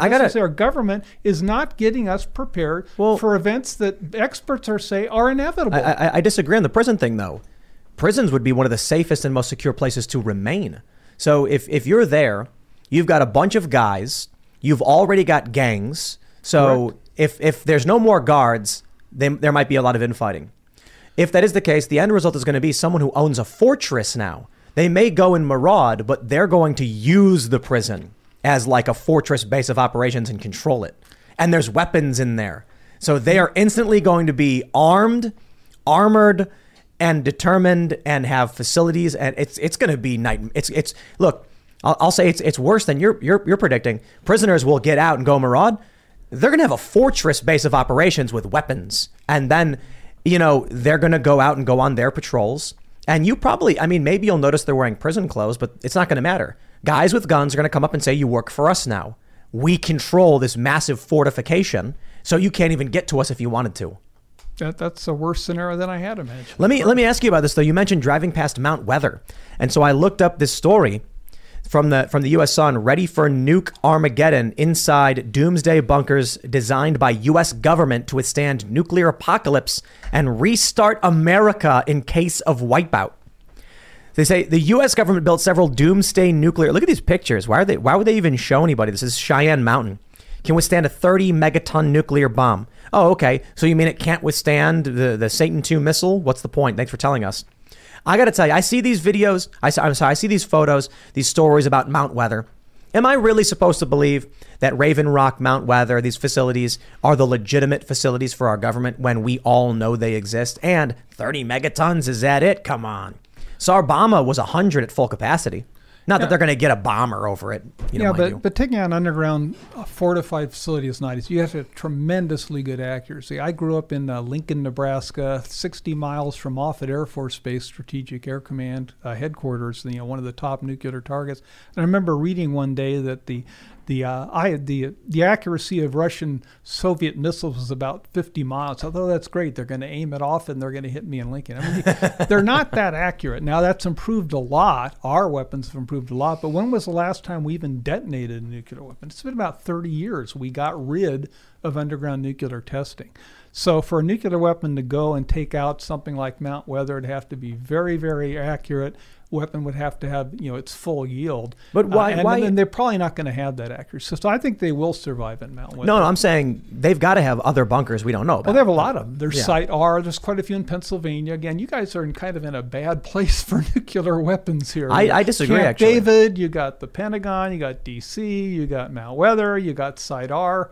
And they're not that accurate. So if they're aiming at them, they could end up landing on you. I think, well, first, before we get into the nuclear stuff, I wanted to ask you about driving past Mount Weather. They're doing construction there. Oh, a lot of it. And I say that's above ground, and most of it's underground. So I can't imagine what's going on underground. So it's already been a huge FEMA facility. We got to get some reporting on this. We got to send somebody to go interview somebody. To get disappeared, you mean? Politely request an interview. The government is very secretive, especially about their other facilities that they don't talk about, that there's no pictures of, that there's no talk about. There's no talking about. There's a lot of underground facilities that the United States has been investing in. There's a reason the Pentagon has secret, clandestine black budgets. There's a reason why so much money is missing from the federal coffers, because a lot of times they're spending it on a lot of top secret projects that are underground facilities that they have already implemented that no one even knows about. Like black sites, And again, the black sites are in Egypt and Poland and other places around the world where they torture people, but that's a different scenario. I'm interested in Mount Weather because it's very close to where we are. And so what's the gist of this? Can you tell us the basic, what is it? Sure. It's an underground shelter. FEMA defends it on the surface, and the military troops will be there as well. But it's a place where congressmen will go. It's fairly close to D.C., so they can whisk them off there. And they've got fantastic facilities. They even have media rooms. So the congressmen can continue to, transmit to their constituents and, not lose votes if there's another election, I guess. But they have fantastic facilities where they'll stay alive and nothing is done for the rest of us. They don't even give us warnings. Hey, you might want to do your own preparations. Things are kind of bad. Oh, no. It's just for them. The modern left mocks those who would be prepared for even a rainy day. It's amazing. We've got these hurricanes, these floods, but it is a joke. It is common urban culture to mock preppers, to assume that anybody who's prepared in any way is some lunatic mountain man. When I was in Arizona a couple years ago, and it was during the toilet paper conflict. Everyone's fighting over toilet paper. I go to a gas station and some lady, I said, how has it been out here? And she's like, this is the middle of nowhere, Arizona. It's like a weird little rest stop, and she's like, oh, we're good, we're preppers.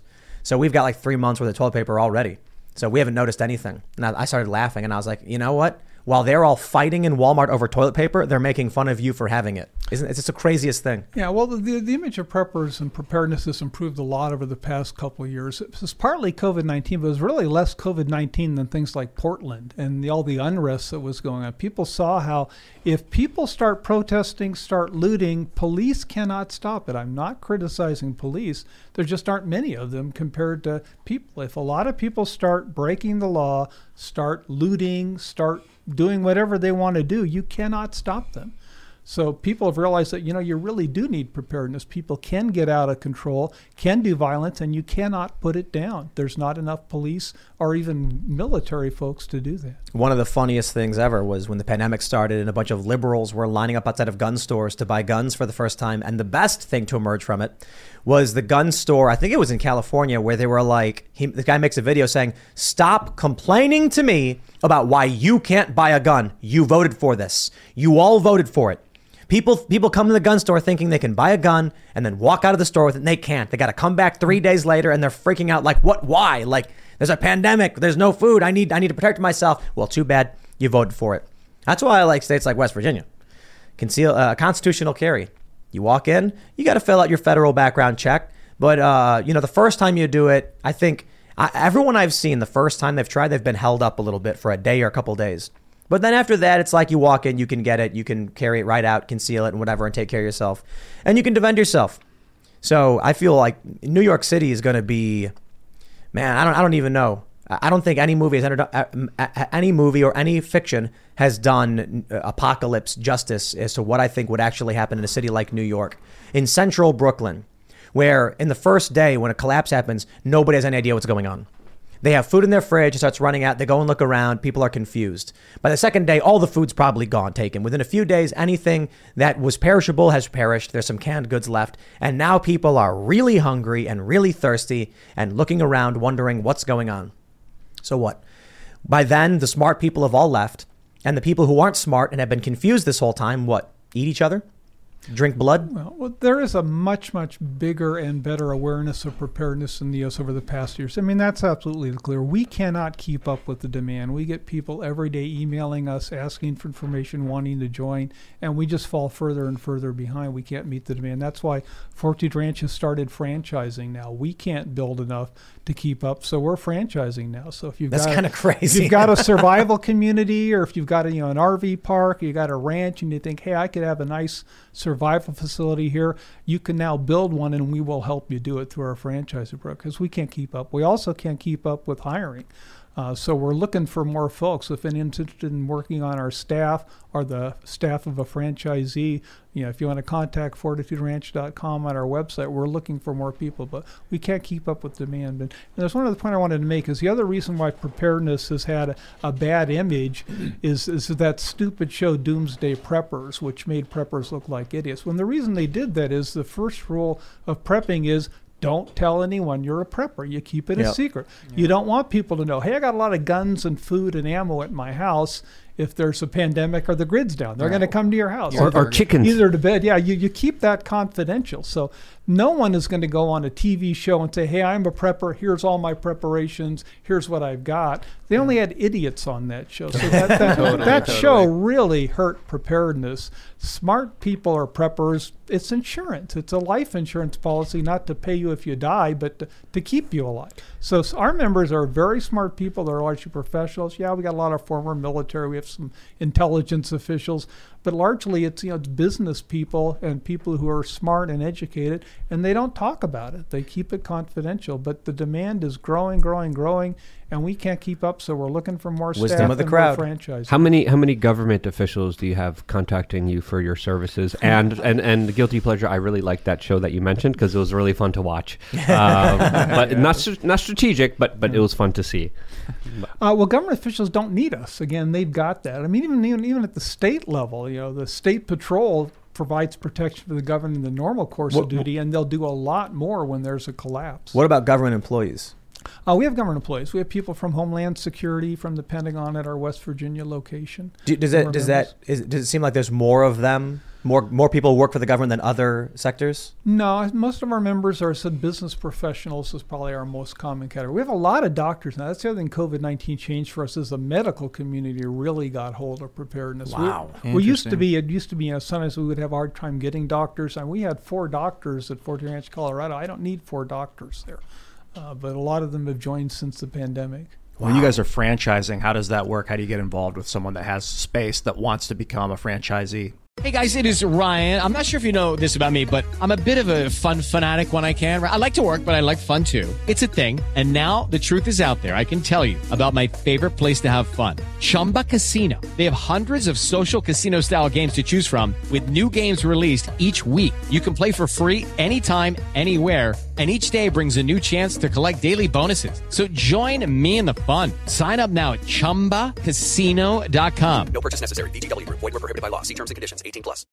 If they got our website, there's information on it. But basically, we're going to provide you the training, the operations manual, help you design your facility, and make it possible for you to be part of the 14 Ranch system. And you will be part of our system because our system is, again, we're a survival community, but we're also a recreational facility. So you can be a member in West Virginia, but you can go to our lake property in Wisconsin, you come to a high mountain desert in Nevada, come to Texas, and go to San Antonio and the attractions down there. It's a vacation place too. So you have a home fort where your stuff is and where you try to get in a collapse. But again, if you're a West Virginia member, but you're doing the Tim show out in California and the shit hits the fan and you can't get back to West Virginia, you can go to Nevada and we'll take care of you there. And a franchise would be the same way. You're part of the system.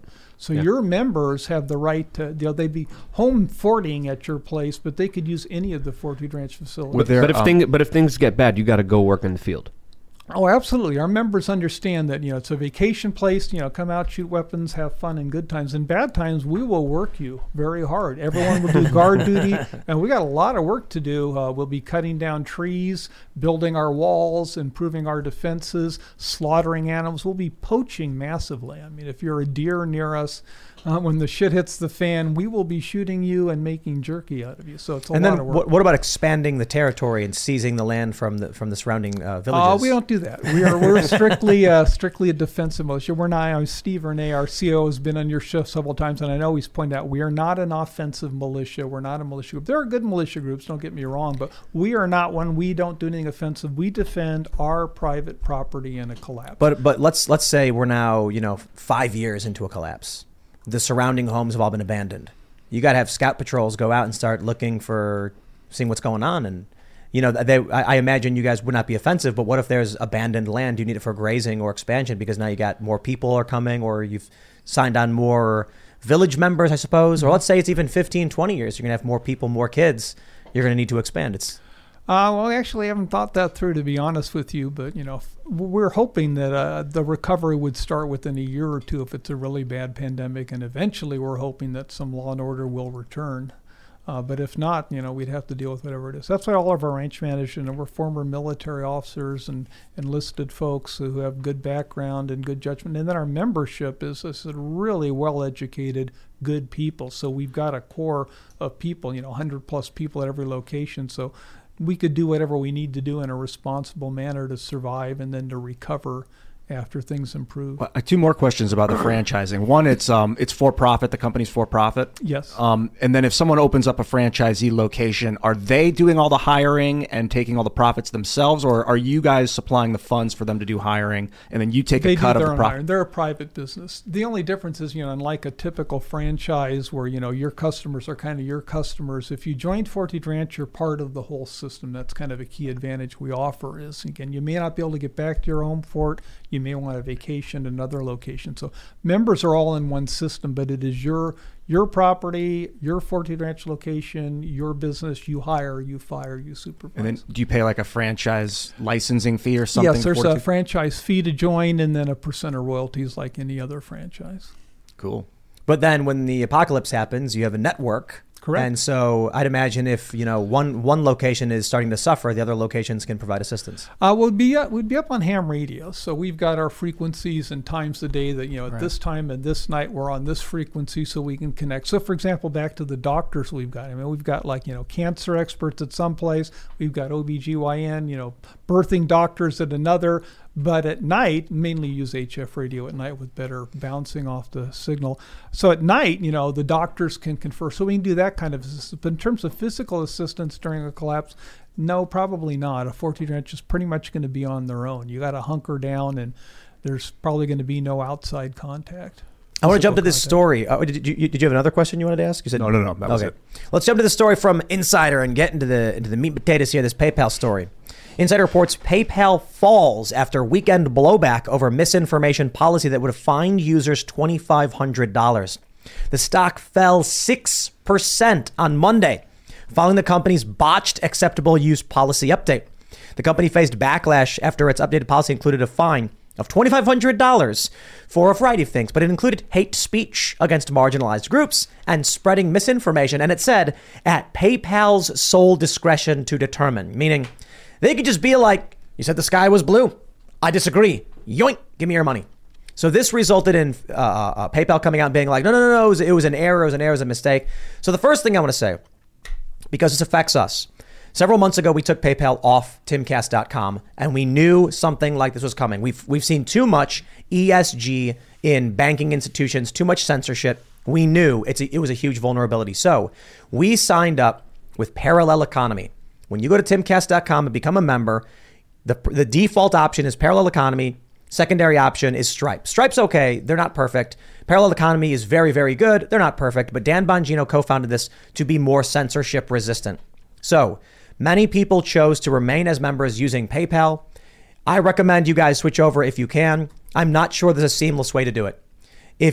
When you signed up, many people signed up as guests with a guest PayPal account. That means you just terminate your account at timcast.com and then re-sign up. But of course, that means you'll get charged $10 again. So if you're in like the middle of the month, it kind of sucks.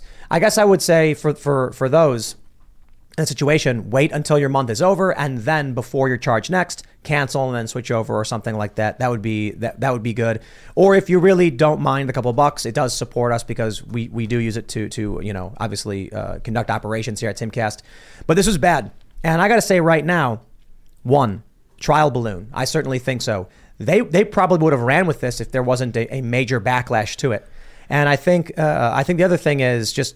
Well, I shouldn't say there's two things. Regardless of the first instance, the trial balloon, this will eventually become normal mainstream. They are going to implement this. They just did it with a heavy hand. So it's coming. Yeah, I mean, absolutely. And PayPal has been doing this for a very long time. They have been weaponized for the benefit of the political state for a very long time, including originally from when I remember going after Julian Assange, freezing his ability to be able to collect money online. They went after crypto individuals. They went after a free speech union. They partnered with the SPLC, a discredited, horrible organization that, of course, was sued successfully many times for defamation and slander of individuals that they attacked politically. So PayPal does not have the best interest. I'm switching mine. I already switched mine to an alternative. I'm switching to more alternatives because the free market is where it's at. And PayPal has had a dominance in the space. Some people have said that they are a monopoly. I kind of agree with them because a lot of people have been politically shut off from PayPal and are unable to do a lot of banking online because of that larger target put on their backs artificially by PayPal. If anyone wants to know, Vanguard, BlackRock, and State Street own about 18% of PayPal. Makes sense. As they do with so many corporations that are public. What about internationally? Do they have a lot of international interests? That's what I wonder. PayPal? No, Vanguard, BlackRock, and State Street. I don't know. Because I was talking to a real estate agent. We're obviously we're expanding. We want to do our brick and mortar shop.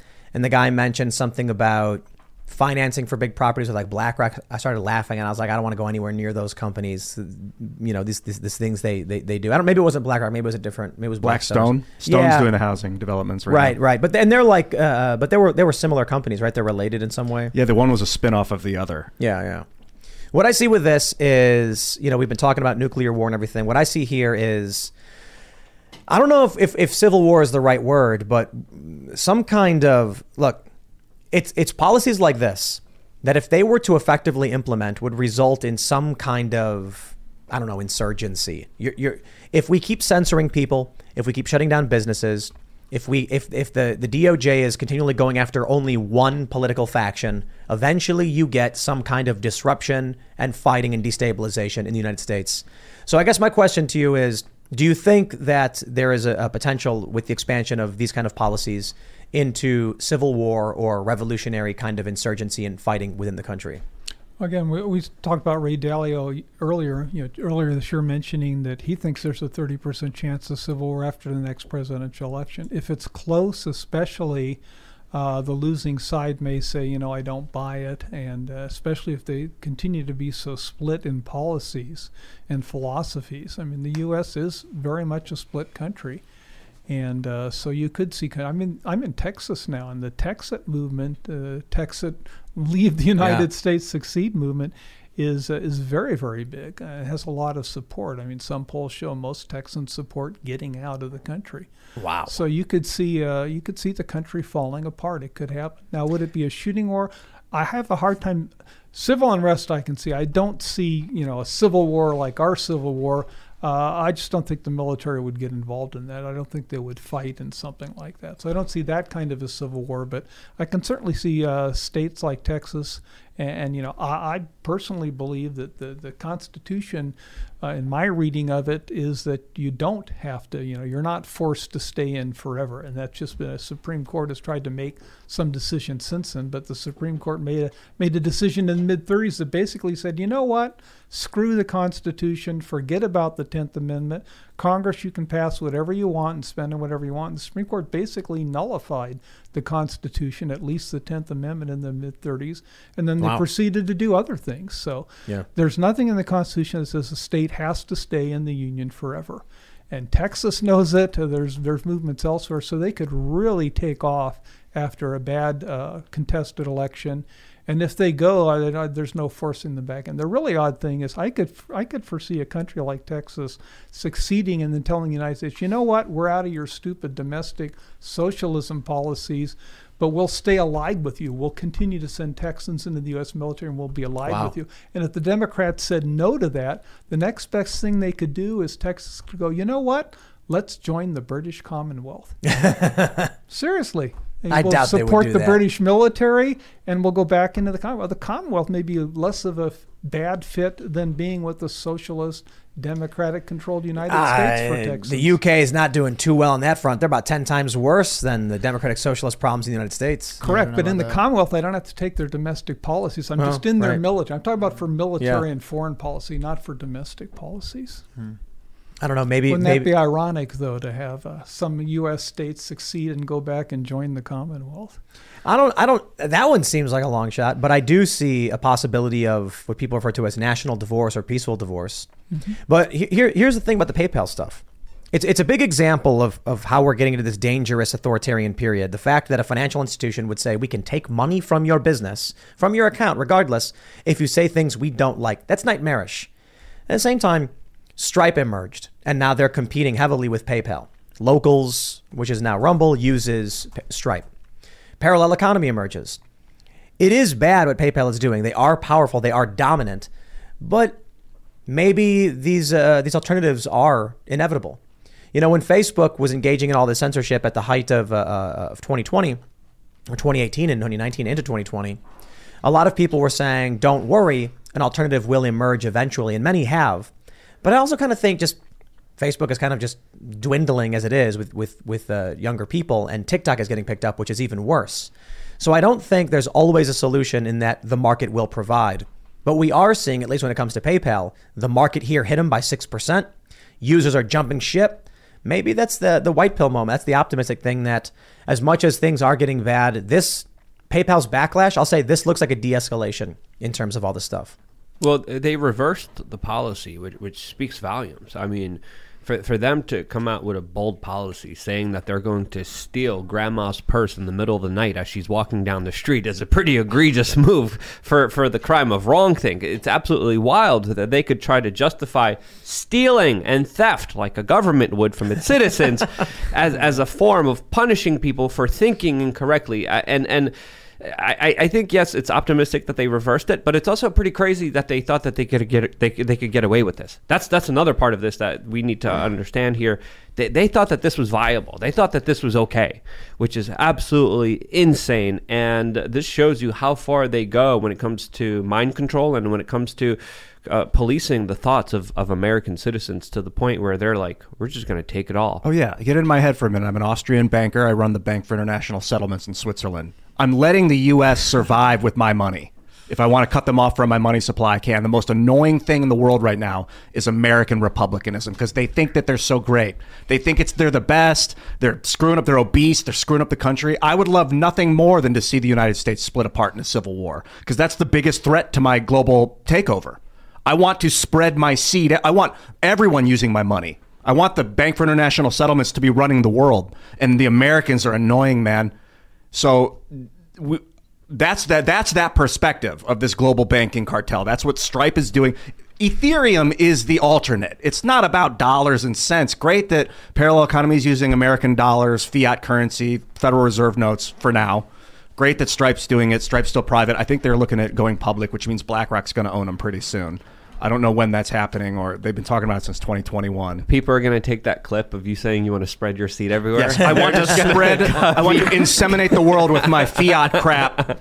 But if it looks like Ethereum, which is also kind of on a path to fiat, unfortunately, with their transition to proof of stake now instead of proof of work. Doesn't matter who's making the currency; it matters who has it. They're going to be making more. Well, I don't think it's fiat currency. I mean, I'm an Ethereum fan, and there are other great blockchains and cryptocurrency. Bitcoin was, applauded for being the first, but it's not a very good one, and it wasn't expected to be. It was just to prove the concept. But there are a lot of great cryptocurrencies, which could. I mean, Zelle is an alternative to PayPal. Just doing it with your Zelle and your bank, but the long-term evolution could well be cryptocurrency that is controlled by no one other than the people using it. So the Ethereum, their new process to confirm a block of data and to lock it in. It's people like me. I'm one of them now. I have some of my Ethereum I've pledged to go to their system. So it's not like I'm pledging US dollars or fiat currency. I'm pledging ether. Well, I heard some rumors that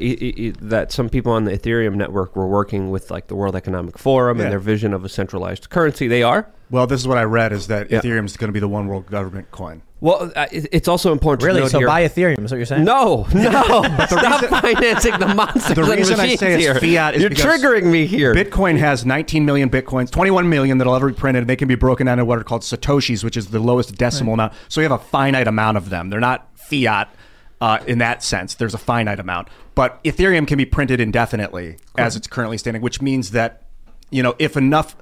inflation happens fast enough, you're just going to see an escalation and a fiat explosion of Ethereum 2. They could always evolve it, create a fork, create Ethereum 3 that's actually deflationary by nature, which I think is the future of crypto, is a crypto that as long as it sits there, it's constantly degrading in value. You have one today, you're losing 0.001% of that every day, so you're encouraged to spend it. You want circulation of currency. You want currency circulating through any given system. That's what a currency is. It's a current. It's a current. And just to add to your point, the BlackRock CEO came out not so long ago, and he said this Ukrainian war could be used to, quote, accelerate the use of central bank digital currencies. So these Fed coins, these coins orchestrated by the Federal Reserves and central banks are already being implemented in places like Canada and Australia. The U.S. Federal Reserve is talking about implementing one here in the United States. So a lot of people foresee a deliberate brought on economic calamity that's engineered here in the United States in order to bring on these centralized digital currencies, which of course will track, trace, and database, and also create a social credit score like system that will track how much carbon you produce, that will of course also punish you for your wrong political thoughts. This is what PayPal is probably working on the back end. This is what the Federal Reserve is already working on and implementing in many other countries, which should scare the utter crap out of everyone paying attention right now. I think that it's inevitable that the writing's been on the wall since maybe the 1980s, really since the Federal Reserve formed and realized, we're just going to inflate this thing until we can't anymore. They have to have some future vision of what it's going to become. And it doesn't surprise me that it's a global trackable currency that's digital and can be shut off with the flip of a switch. Where did you see that they said Ethereum would be like that global currency? Let's see if I can find an article about it. Who said that? It was some article I was reading I don't disagree. I was even thinking that it'd be Bitcoin. The issue is Bitcoin. You mentioned it was the first in, best dressed. It's so it's not necessarily the best one, but it came in looking good and it worked. But the best thing about it is that it's truly decentralized, and many of these other cryptos are centralized in some capacity. There was some controversy with a particular coin I'm not going to mention because it's proprietary, but people were shocked to discover that they increased the volume when they said they couldn't, and they did, because when you have centralized digital currency, they can control it. Did you see what? Did you find it? It didn't pop up. I'll see if I can pull it up tonight, though. Ethereum makes sense. I mean, doesn't Ethereum? No, I don't want to say things I don't know for sure. But Ethereum makes sense because it's seemingly the more institutional of the cryptocurrencies, getting a lot of support. Bitcoin, of course, does. But too many anarchists, libertarians, and radicals support Bitcoin for me to think that they're going to actually try and use that. They want control. They also want infinite supply. Ethereum provides the possibility for an infinite supply. What'll happen is you'll be, like you were saying, you're staking the Ethereum, which means that you put some into a node and then that node generates interest. I think it's actually, this I don't know exactly if it's written into the code of the Ethereum to itself, that it auto-generates interest, and so it's set to expand at a certain rate. But what'll happen is we'll each have our own nodes. People will probably start selling you little boxes you plug into your wall and you tap into with your phone, and your Ethereum's going to be on your wall, which is dangerous because someone can steal that. So then we'll create these like bank nodes that are like 10 miles away in a very secure location. There's a node that you can port into with your phone where all your Ethereum is stored, collecting you interest. And then maybe there'll be a master node in Bank of International Settlements in Switzerland. Who knows where they're going to put the master node, but eventually they'll start noding up and then re-centralize the thing. No, I don't think they will. I think Ethereum is a real blockchain. It is decentralized. It'll always stay that way. It's not decentralized. It's proprietary.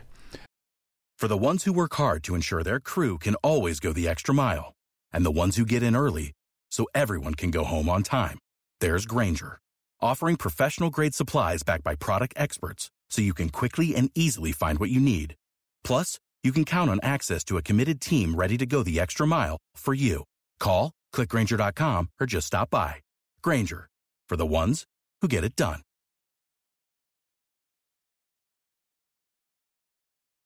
No, it literally is. I mean, the problem with Bitcoin is it takes 10 minutes or maybe more to process a block. So potentially I could buy something with you, pay in Bitcoin, and if the block doesn't process, you don't get paid. You may want to wait. And I don't want to wait 10 minutes for the block to process. Bitcoin is just not feasible for use, but Ethereum, and as it advances more, can do really fast processing and can be used for something like a cryptocurrency that you use everyday life that is not controlled by a bank.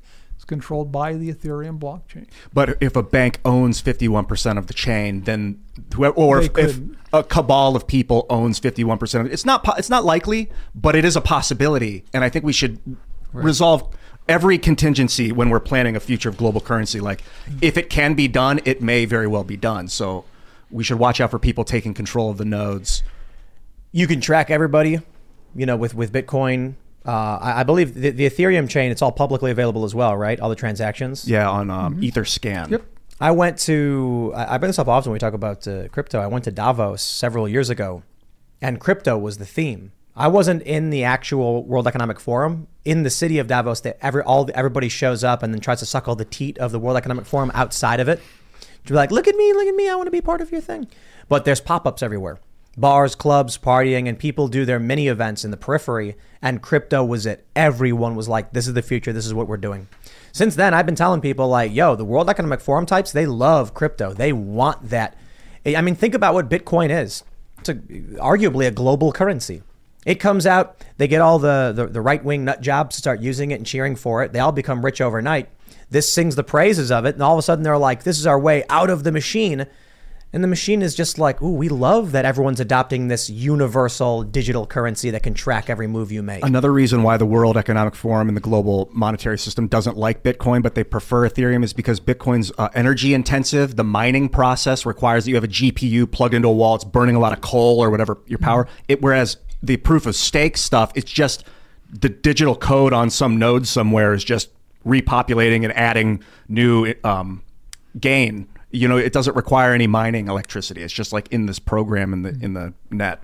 The problem is if the power goes out, then none of it's worth anything. Right. I was going to ask, if the power goes out, what are we going to do? Yeah. Solar when I asked panels. That question to a group of developers, it stunned silence. You put the blockchain on the smoke signal, and that's how you transfer. I promise. That's how much I had. You send the private key, and then you send the public key, and then bada bing, bada boom. Yeah. When everyone can see your private key.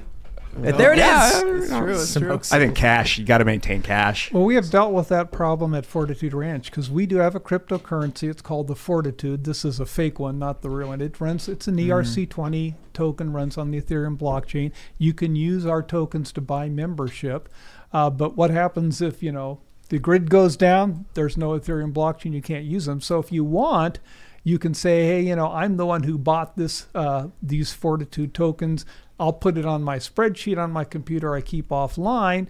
And if the grid's down, but you can still contact me, I know that, you own 15 Fortitudes and you are entitled to join Fortitude Ranch. And because when the shit hits the fan for Fortitude Ranch and everyone wants to join, we've got a page ready to come up on our website that says we're no longer accepting cash memberships. You can only join with Fortitude tokens because people have bought them in the past. Part of the allure is if you own Fortitudes, you're not a member of Fortitude Ranch, but we will give you priority to join over cash buyers. We've been selling them for that. Is there any kind of thing on there where I can scan it and it'll bring up my Fortitude? Not on this. This is completely a trinket, for show. But it's a normal ERC20 token, so you can see it on the blockchain if you search for Fortitudes. FRT is our symbol. We're hard to find. We're trading FRT. Yeah. That's unfortunate. Yeah, sorry. so I'm going to go to coinmarketcap.com and look up the FRT. But we're not widely traded at all. It was a small issue. The company owns most of the tokens. We have people who bought them to join, and then some have bought them as investments. But couldn't get FRC?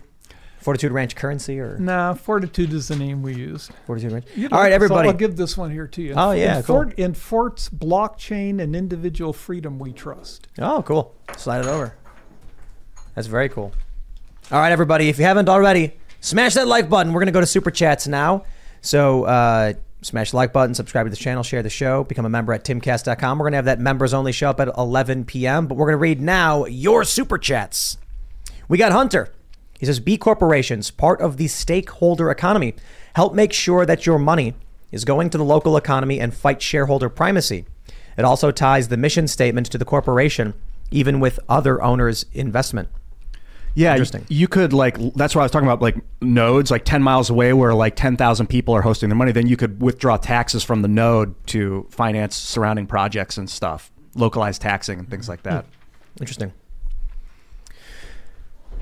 Helicon Drummer says, switch Timcast account from PayPal today. My understanding is their fines could also be used against anyone purchasing firearms or related items.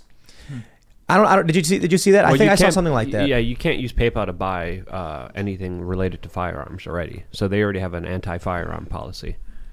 Yeah, and PayPal. Yeah. But this is why it was a year ago. We were we need to find a way to get rid of PayPal. And PayPal doesn't want you defending yourself as they steal money from you. Sorry, maybe that's why they banned firearm purchases. Yep. Sorry, I had to say that. Kentara Bella says, wild switching to Parallel Rumble. Use your voice. Dollars. That's right. So we put everything up on Rumble, and I'm really, look, it's really cool. We've got, I think TimCast.IRL is 300,000 subscribers on Rumble, and my Timcast channel has 300,000, I think, as well. My Tim Pool channel doesn't, so we're moving that segment over to the Timcast one where most of the subscribers are. But it's cool to see that there's actually some rivaling happening to YouTube. The fact that I've got hundreds of thousands of subs on these platforms makes it a viable platform to keep using. If YouTube wants to play dirty games, the market shall provide. And so it seems. Not a guarantee. It's not the best, but, But that being said, that's why we use Parallel Economy. Shout out Dan Bongino, who I think is doing more than most when it comes to actually building a parallel economy and pushing back on the censorship, because Rumble and Parallel Economy are huge. I think here's what we need. We got a brick and mortar location coming soon for... something. It's going to be a hangout venue, club games. I'm hoping that Parallel Economy can actually set up pay terminals so that we can use them for our general payment processing as well, because we need stores to start doing that stuff. Then you can't get silenced, censored, or shut down for what your business is. And if you use the Public Square app, which will show you a list of businesses that support American values, all of those businesses should also be using Parallel Economy.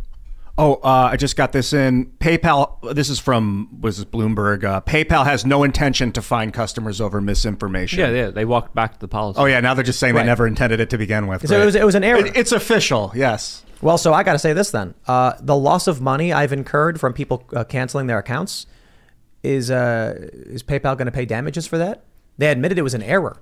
This wasn't a policy change they can claim they're allowed to make. This was them publishing false information, which caused a pain and suffering, damages to all of these businesses. Yeah, got them.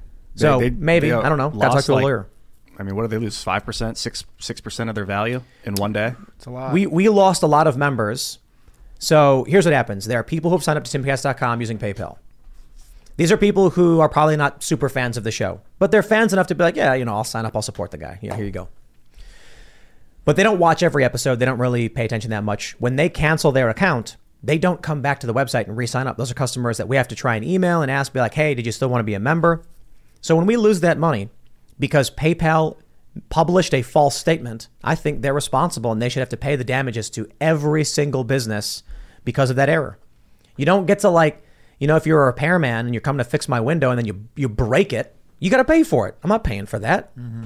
PayPal busted up the system and now it's costing customers. That's their fault. It's like a venue. If you're putting on a show and the one day the venue's like, and we're not letting anyone in that isn't 6'7" or has green hair or didn't get their vaccine, then you as like a performer that has tickets bought and then you lose all this money on your tickets, all these refunds, you can probably go after the venue for that. That's a way better analogy. You book a show at a venue, people are buying tickets, and the venue comes out and announces they're taking everyone's tickets away at their own discretion, so people rip their tickets up and leave and demand refunds. And now I'm left with no money because the venue comes out and said, no, that wasn't a real statement. That was fake. And I'm like, okay, well, now that my show's ruined and my business has been destroyed because of what you just did, you got to pay. Yeah, at least dry, what, class action? Is that the way you would go? All the people harmed by would class action, I think, is always a bad idea. The only person who wins a class action is the lawyer. Yep. All right. President Irina Vladimirovna says, one of the things related to the World Economic Forum you will own nothing shtick that I don't see many people talking about is the insane amount of subscription-based services like Spotify. I recently bought a custom Zune, so all of my music is kept offline and safe. Good idea, because people are buying their way into communism. Everything is becoming subscription. Yeah. I go on Amazon and I'm like, I need coconut water. And it's like, and the default, subscribe. Yeah. The default is not to buy a case, it's to subscribe. To coconut water? I'm not subscribing to that. When we run out, I'll buy more. I guess we should subscribe. I don't know. We have a subscription to toilet paper. Huh. We do. It's bamboo toilet paper, though. And so once a month we get a thing, like we have 30 employees. We have this, 12,000 square foot facility. So we gotta keep the bathroom stocked up. So we bought a subscription. Everything's going to be that. It's automated subscription processing. And then in 20 years, when Amazon owns every single business, you will have a subscription to Amazon for your services and you won't realize it, but you will have bought your way into communism. The tactic is like, we'll give you 10% off if you subscribe for a monthly purchase. And then when you forget that you're subscribed that one extra month, it pays off the 10% gain that you had. And they're just hoping people forget. And that's the danger for businesses, is it's good to have an accountant going through all the order lists every month, mm-hmm. so that you're not accidentally ordering things you don't need. Right. All right.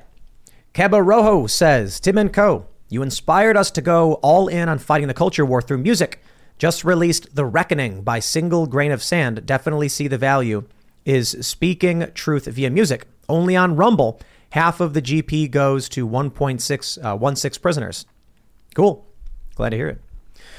Troy Dunham had a huge debate this weekend with family over Biden's invention of the term next nalrescent. I couldn't find video evidence anywhere. Please confirm and provide any sources or context.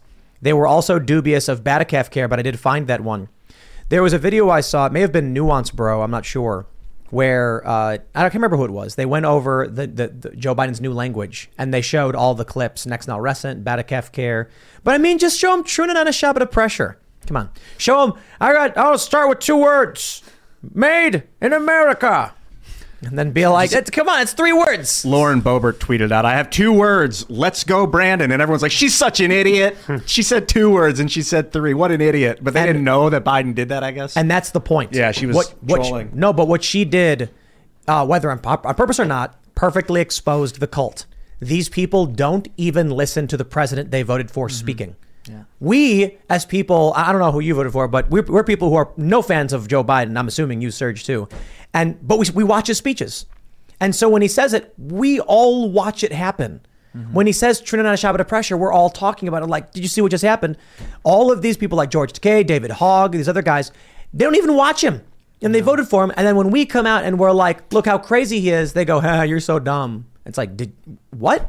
How are you supposed to negotiate with a group of people that are like that? When they're just like, I don't know, I don't care, I won't watch him, and you're dumb. It's like, what do you do? Okay. Like, you were in the military. I don't know if you worked with conflict resolution much, but like, if you're up against like the Taliban, how do you end up negotiating? You just take one of their leaders and you give them a lucrative bribe to negotiate with the entire group? The military doesn't really get into the negotiation. It's supposed to be the State Department handling that, so... Yeah, the U.S. military doesn't de-escalate.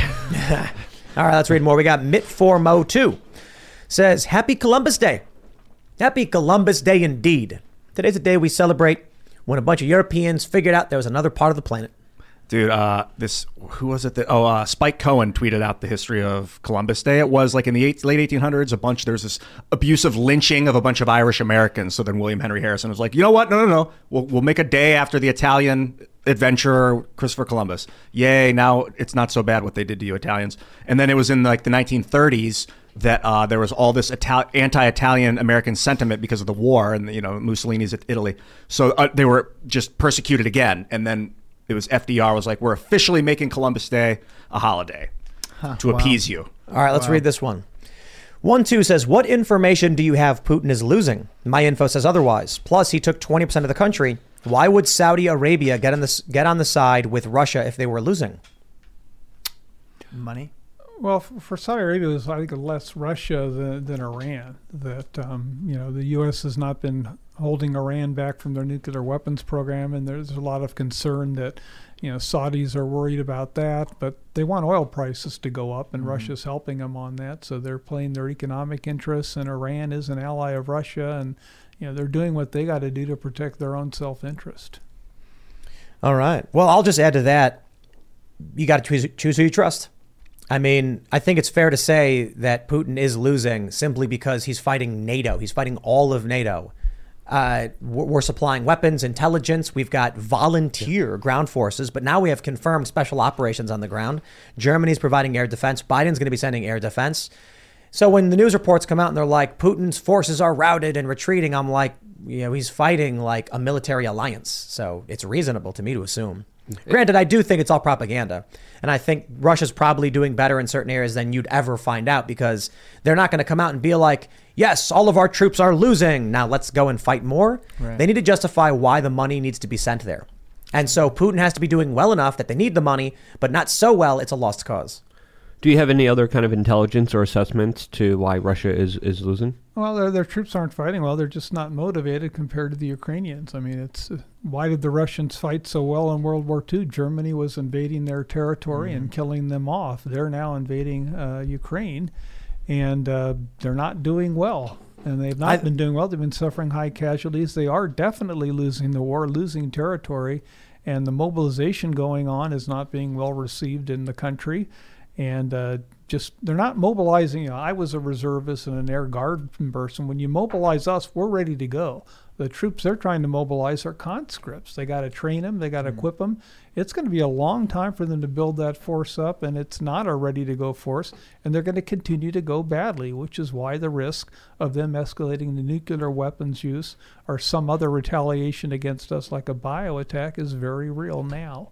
All right. Insert name here says YouTube is giving 0 TP notifications now. I have to deliberately search for you. Also, shameless plug for my friend who released a poetry book, Our Little Black Book by Ren Ivy, for some distraction.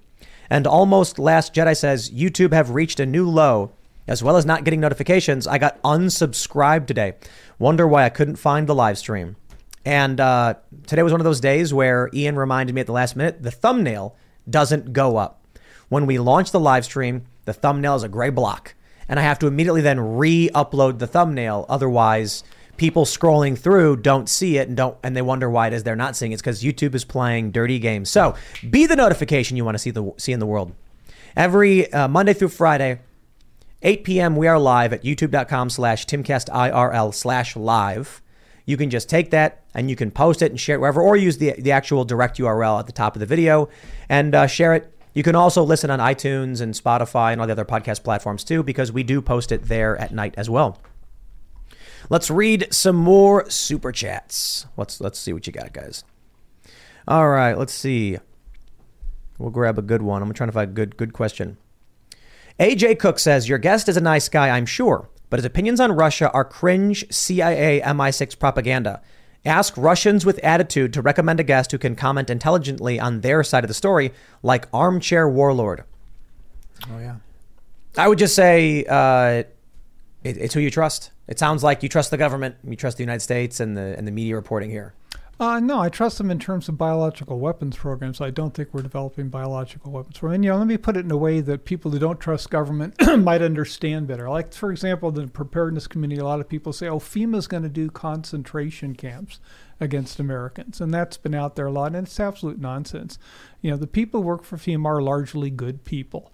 And if there was some massive conspiracy of FEMA concentration camps, if there was some program where the U.S. is secretly developing biological weapons, a lot of people would have to be involved in doing that, and the secret would eventually get out.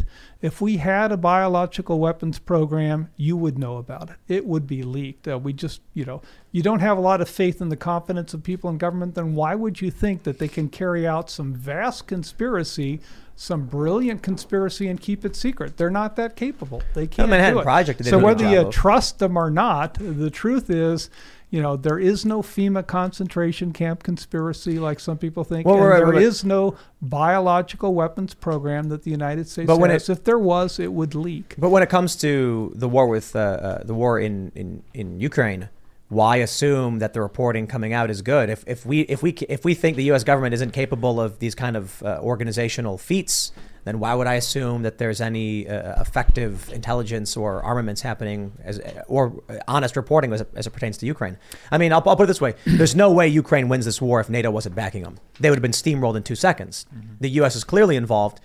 So why should I believe? We are involved in the war. We are supporting Ukraine. There's no doubt. No, yeah, right. So why should I assume that the U.S. doesn't have the capabilities of this level of organization when arguably if they're winning in Ukraine, they're actively doing it? I'm sorry, I don't follow that. If the argument is that the U.S. can't operate, the government doesn't have the capability to operate, say, camps that they would use to bring people to in the event of some kind of crisis or catastrophe, then, I mean, you're assuming the government is incapable of doing something. I'm saying there is no FEMA plan in a kind of collapse situation to round up Americans and put them in concentration camps. There is no plan that, you know, we're going to invite in United Nations troops to take over the country. Oh, no, sure. You hear nonsense like this all the time. And, you know, even if it's legitimate, even if you believe it might be true, you probably don't trust government officials, so you shouldn't trust that there is a capability for them to, one, organize something like this, and then, two, to carry it out and to keep it secret. So don't worry about ridiculous-sounding government conspiracy theories. They're not true. They're probably not true. Probably not true. I just had a conniption. I respectfully, absolutely, 100% disagree. They lied about the Vietnam War, the Gulf War I, Gulf War II, Libya, Syria, Afghanistan. They lied about so much. Why would they not be lying now? And I think it's best to be skeptical of government and to quote and to just quote Ronald Reagan here. I think the most terrifying words on the planet are, "I'm from the government and I'm here to help." Now, I'm not I've been criticizing government throughout your program, you know, the avian flu research that was not so much that it was done, the fact that they published it. That's what bothered me the most about it, was publishing the how do you make avian flu mammal to mammal ferrets and their research, but human to human transmission. So I'm not a huge fan of government, but the conspiracy theories of, hey, we've got FEMA concentration camps are in the work, our United Nations troops are going to be invited in to take over the country, or that we're developing biological weapons. It's not. Was it a conspiracy? Was it a conspiracy when the United States interned Japanese people in camps? No, they absolutely did. But that happened before. So why would you say it's impossible to happen when it happened before? I'm saying there is no FEMA program to set up concentration camps against Americans or to bring in United Nations troops. I run into people who believe that, and it's just nonsense. What you ought to believe in is real threats, like Russia using nuclear weapons, like a biological agent, like human-to-human transmissible government flying us into a war.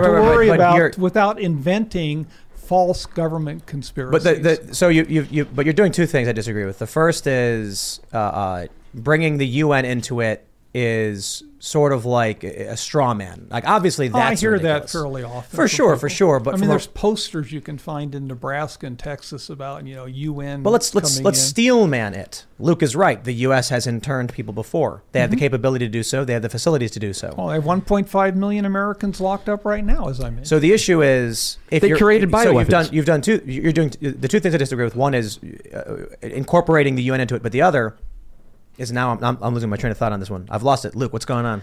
You can't just believe the government blindly because the government has been... I got it back. The idea that they have a plan for it is another mistake. They have the capability to do it. They have the facilities to do it.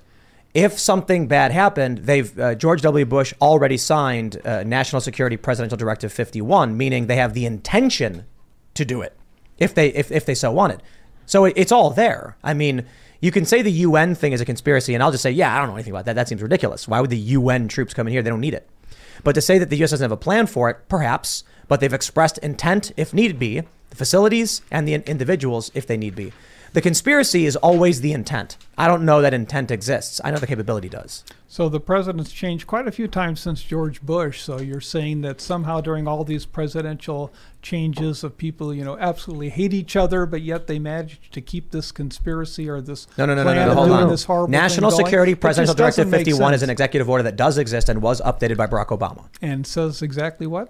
In the event of a catastrophic loss of life or damage to the U.S. that as the result of an incident that occurs anywhere on the planet, the president has the authority to essentially introduce a new government to supersede the current one, a new constitutional government, and create a national continuity coordinator who would oversee the new mono government that exists. Well, they do have that. They do have continuity. Right. Now the point is, this executive order exists. The president this was in 2007, I believe, asserted the authority to overwrite existing law due to a major emergency and the need for continuity of government. It's been challenged because people say it's never been challenged. The challenge to it is that it's never actually faced Supreme Court scrutiny, so they don't think it would fly. However, in the event of a catastrophic event affecting the government, who's going to bring it to the Supreme Court? The point is, Barack Obama updated it. It is a component of the federal government and the executive branch, although many people do challenge its authority. There are internment facilities. I mean, you've got prisons, you've got them all over the place, and you've got other large open, I don't know what these are for, but like storage facilities, warehouses, etc. And the U.S. government has interned people before. I'm not saying there's a conspiracy to do it. I'm not saying there's a plan to do it. My issue is there doesn't need to be. There is the intention for the government to wipe out people's laws, wipe out the laws, enforce a new law at their own discretion to remove undesirables. There is the capability to do it, and there are the facilities to do it. So if people are concerned it may happen, look, if somebody, is stacking up dynamite in front of a building and they say, don't worry, we have no intention of blowing it up, and they're lining the building with it, and they're like, I've got a real concern you might do that.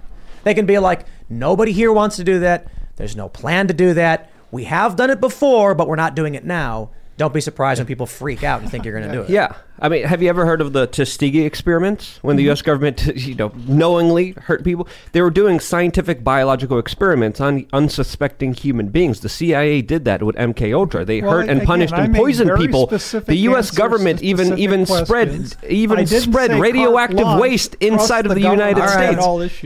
There's historical documented cases of the government doing large biological testing, especially even with radiation, on unsuspecting American public. So why would you ever believe that is not ever possible ever again? That's not what I said. I didn't say it's not ever possible again. I said in answer to your question, no, the U.S. does not have biological weapons programs now, and I don't believe we do have biological weapons programs now. Mm-hmm. If we did, it would be illegal, and it would probably be leaked because you wouldn't be able to keep it secret. So I'm not worried about illegal. The government never does anything illegal? So let me ask, The biological research facilities in Ukraine that the U.S. is desperate to defend, they're doing gain-of-function research there. They admitted that, yes. So they're making viruses more dangerous.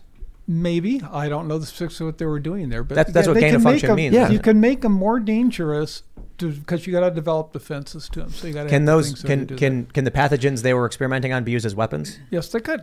So it's semantics to argue there's no biological weapons program. And optimistic that's like thinking. Saying the United States could use nuclear weapons to destroy their own states and cities. Yeah, theoretically you could. It's not really. Well, that's not. I'm saying that it would be like the U.S. is building nuclear bombs and saying, but they're not weapons. They're for mining. And it's like, okay, well, can the bomb be dropped on a city? Sure.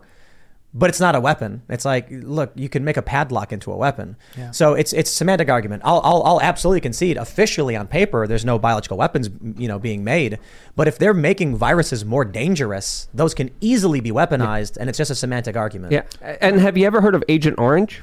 Very much so. I wrote the official Air Force history of the disposal of Agent Orange. Well, that should tell you that the government is capable of poisoning and using bioweapons on large populations of people. Let's read a couple more Super Chats.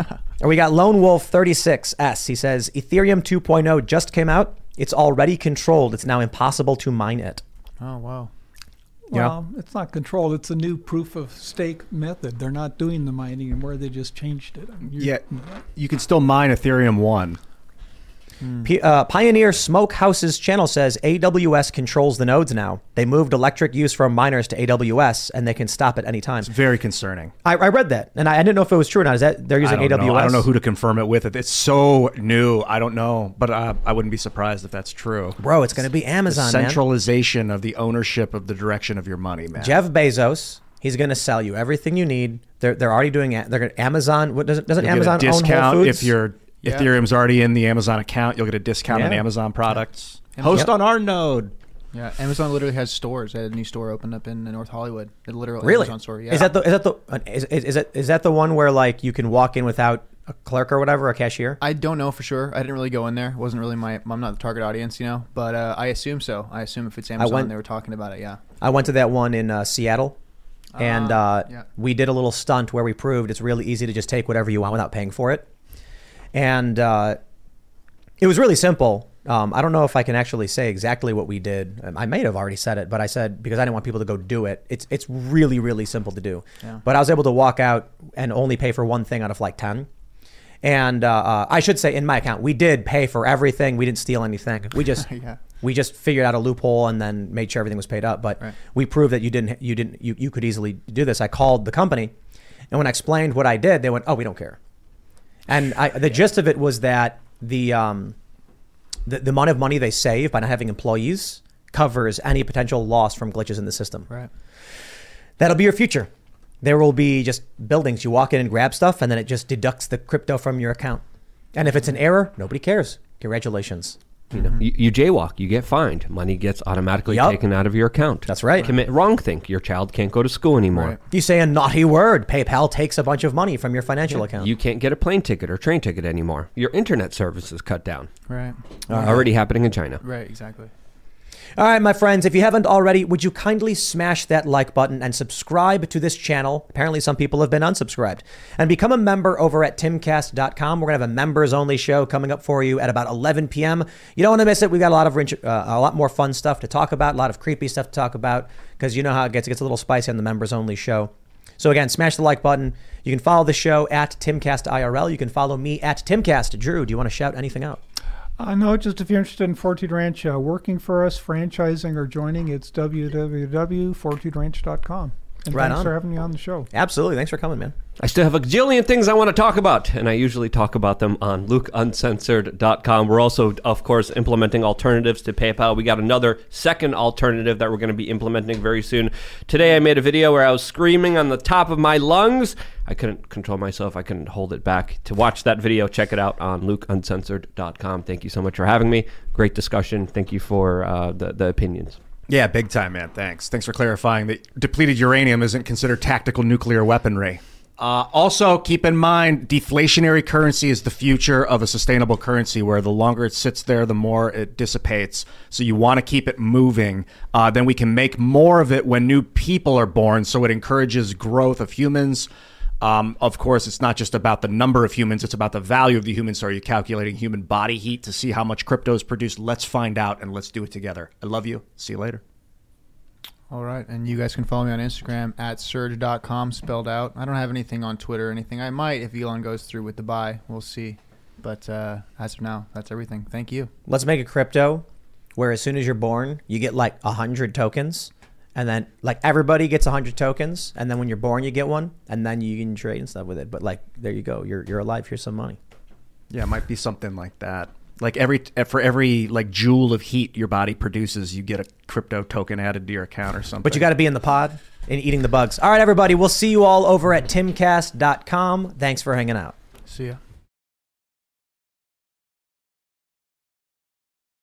Hey guys, it is Ryan. I'm not sure if you know this about me, but I'm a bit of a fun fanatic when I can. I like to work, but I like fun too. It's a thing. And now the truth is out there. I can tell you about my favorite place to have fun. Chumba Casino. They have hundreds of social casino style games to choose from with new games released each week. You can play for free anytime, anywhere. And each day brings a new chance to collect daily bonuses. So join me in the fun. Sign up now at ChumbaCasino.com. No purchase necessary. VGW Group. Void where prohibited by law. See terms and conditions. 18+.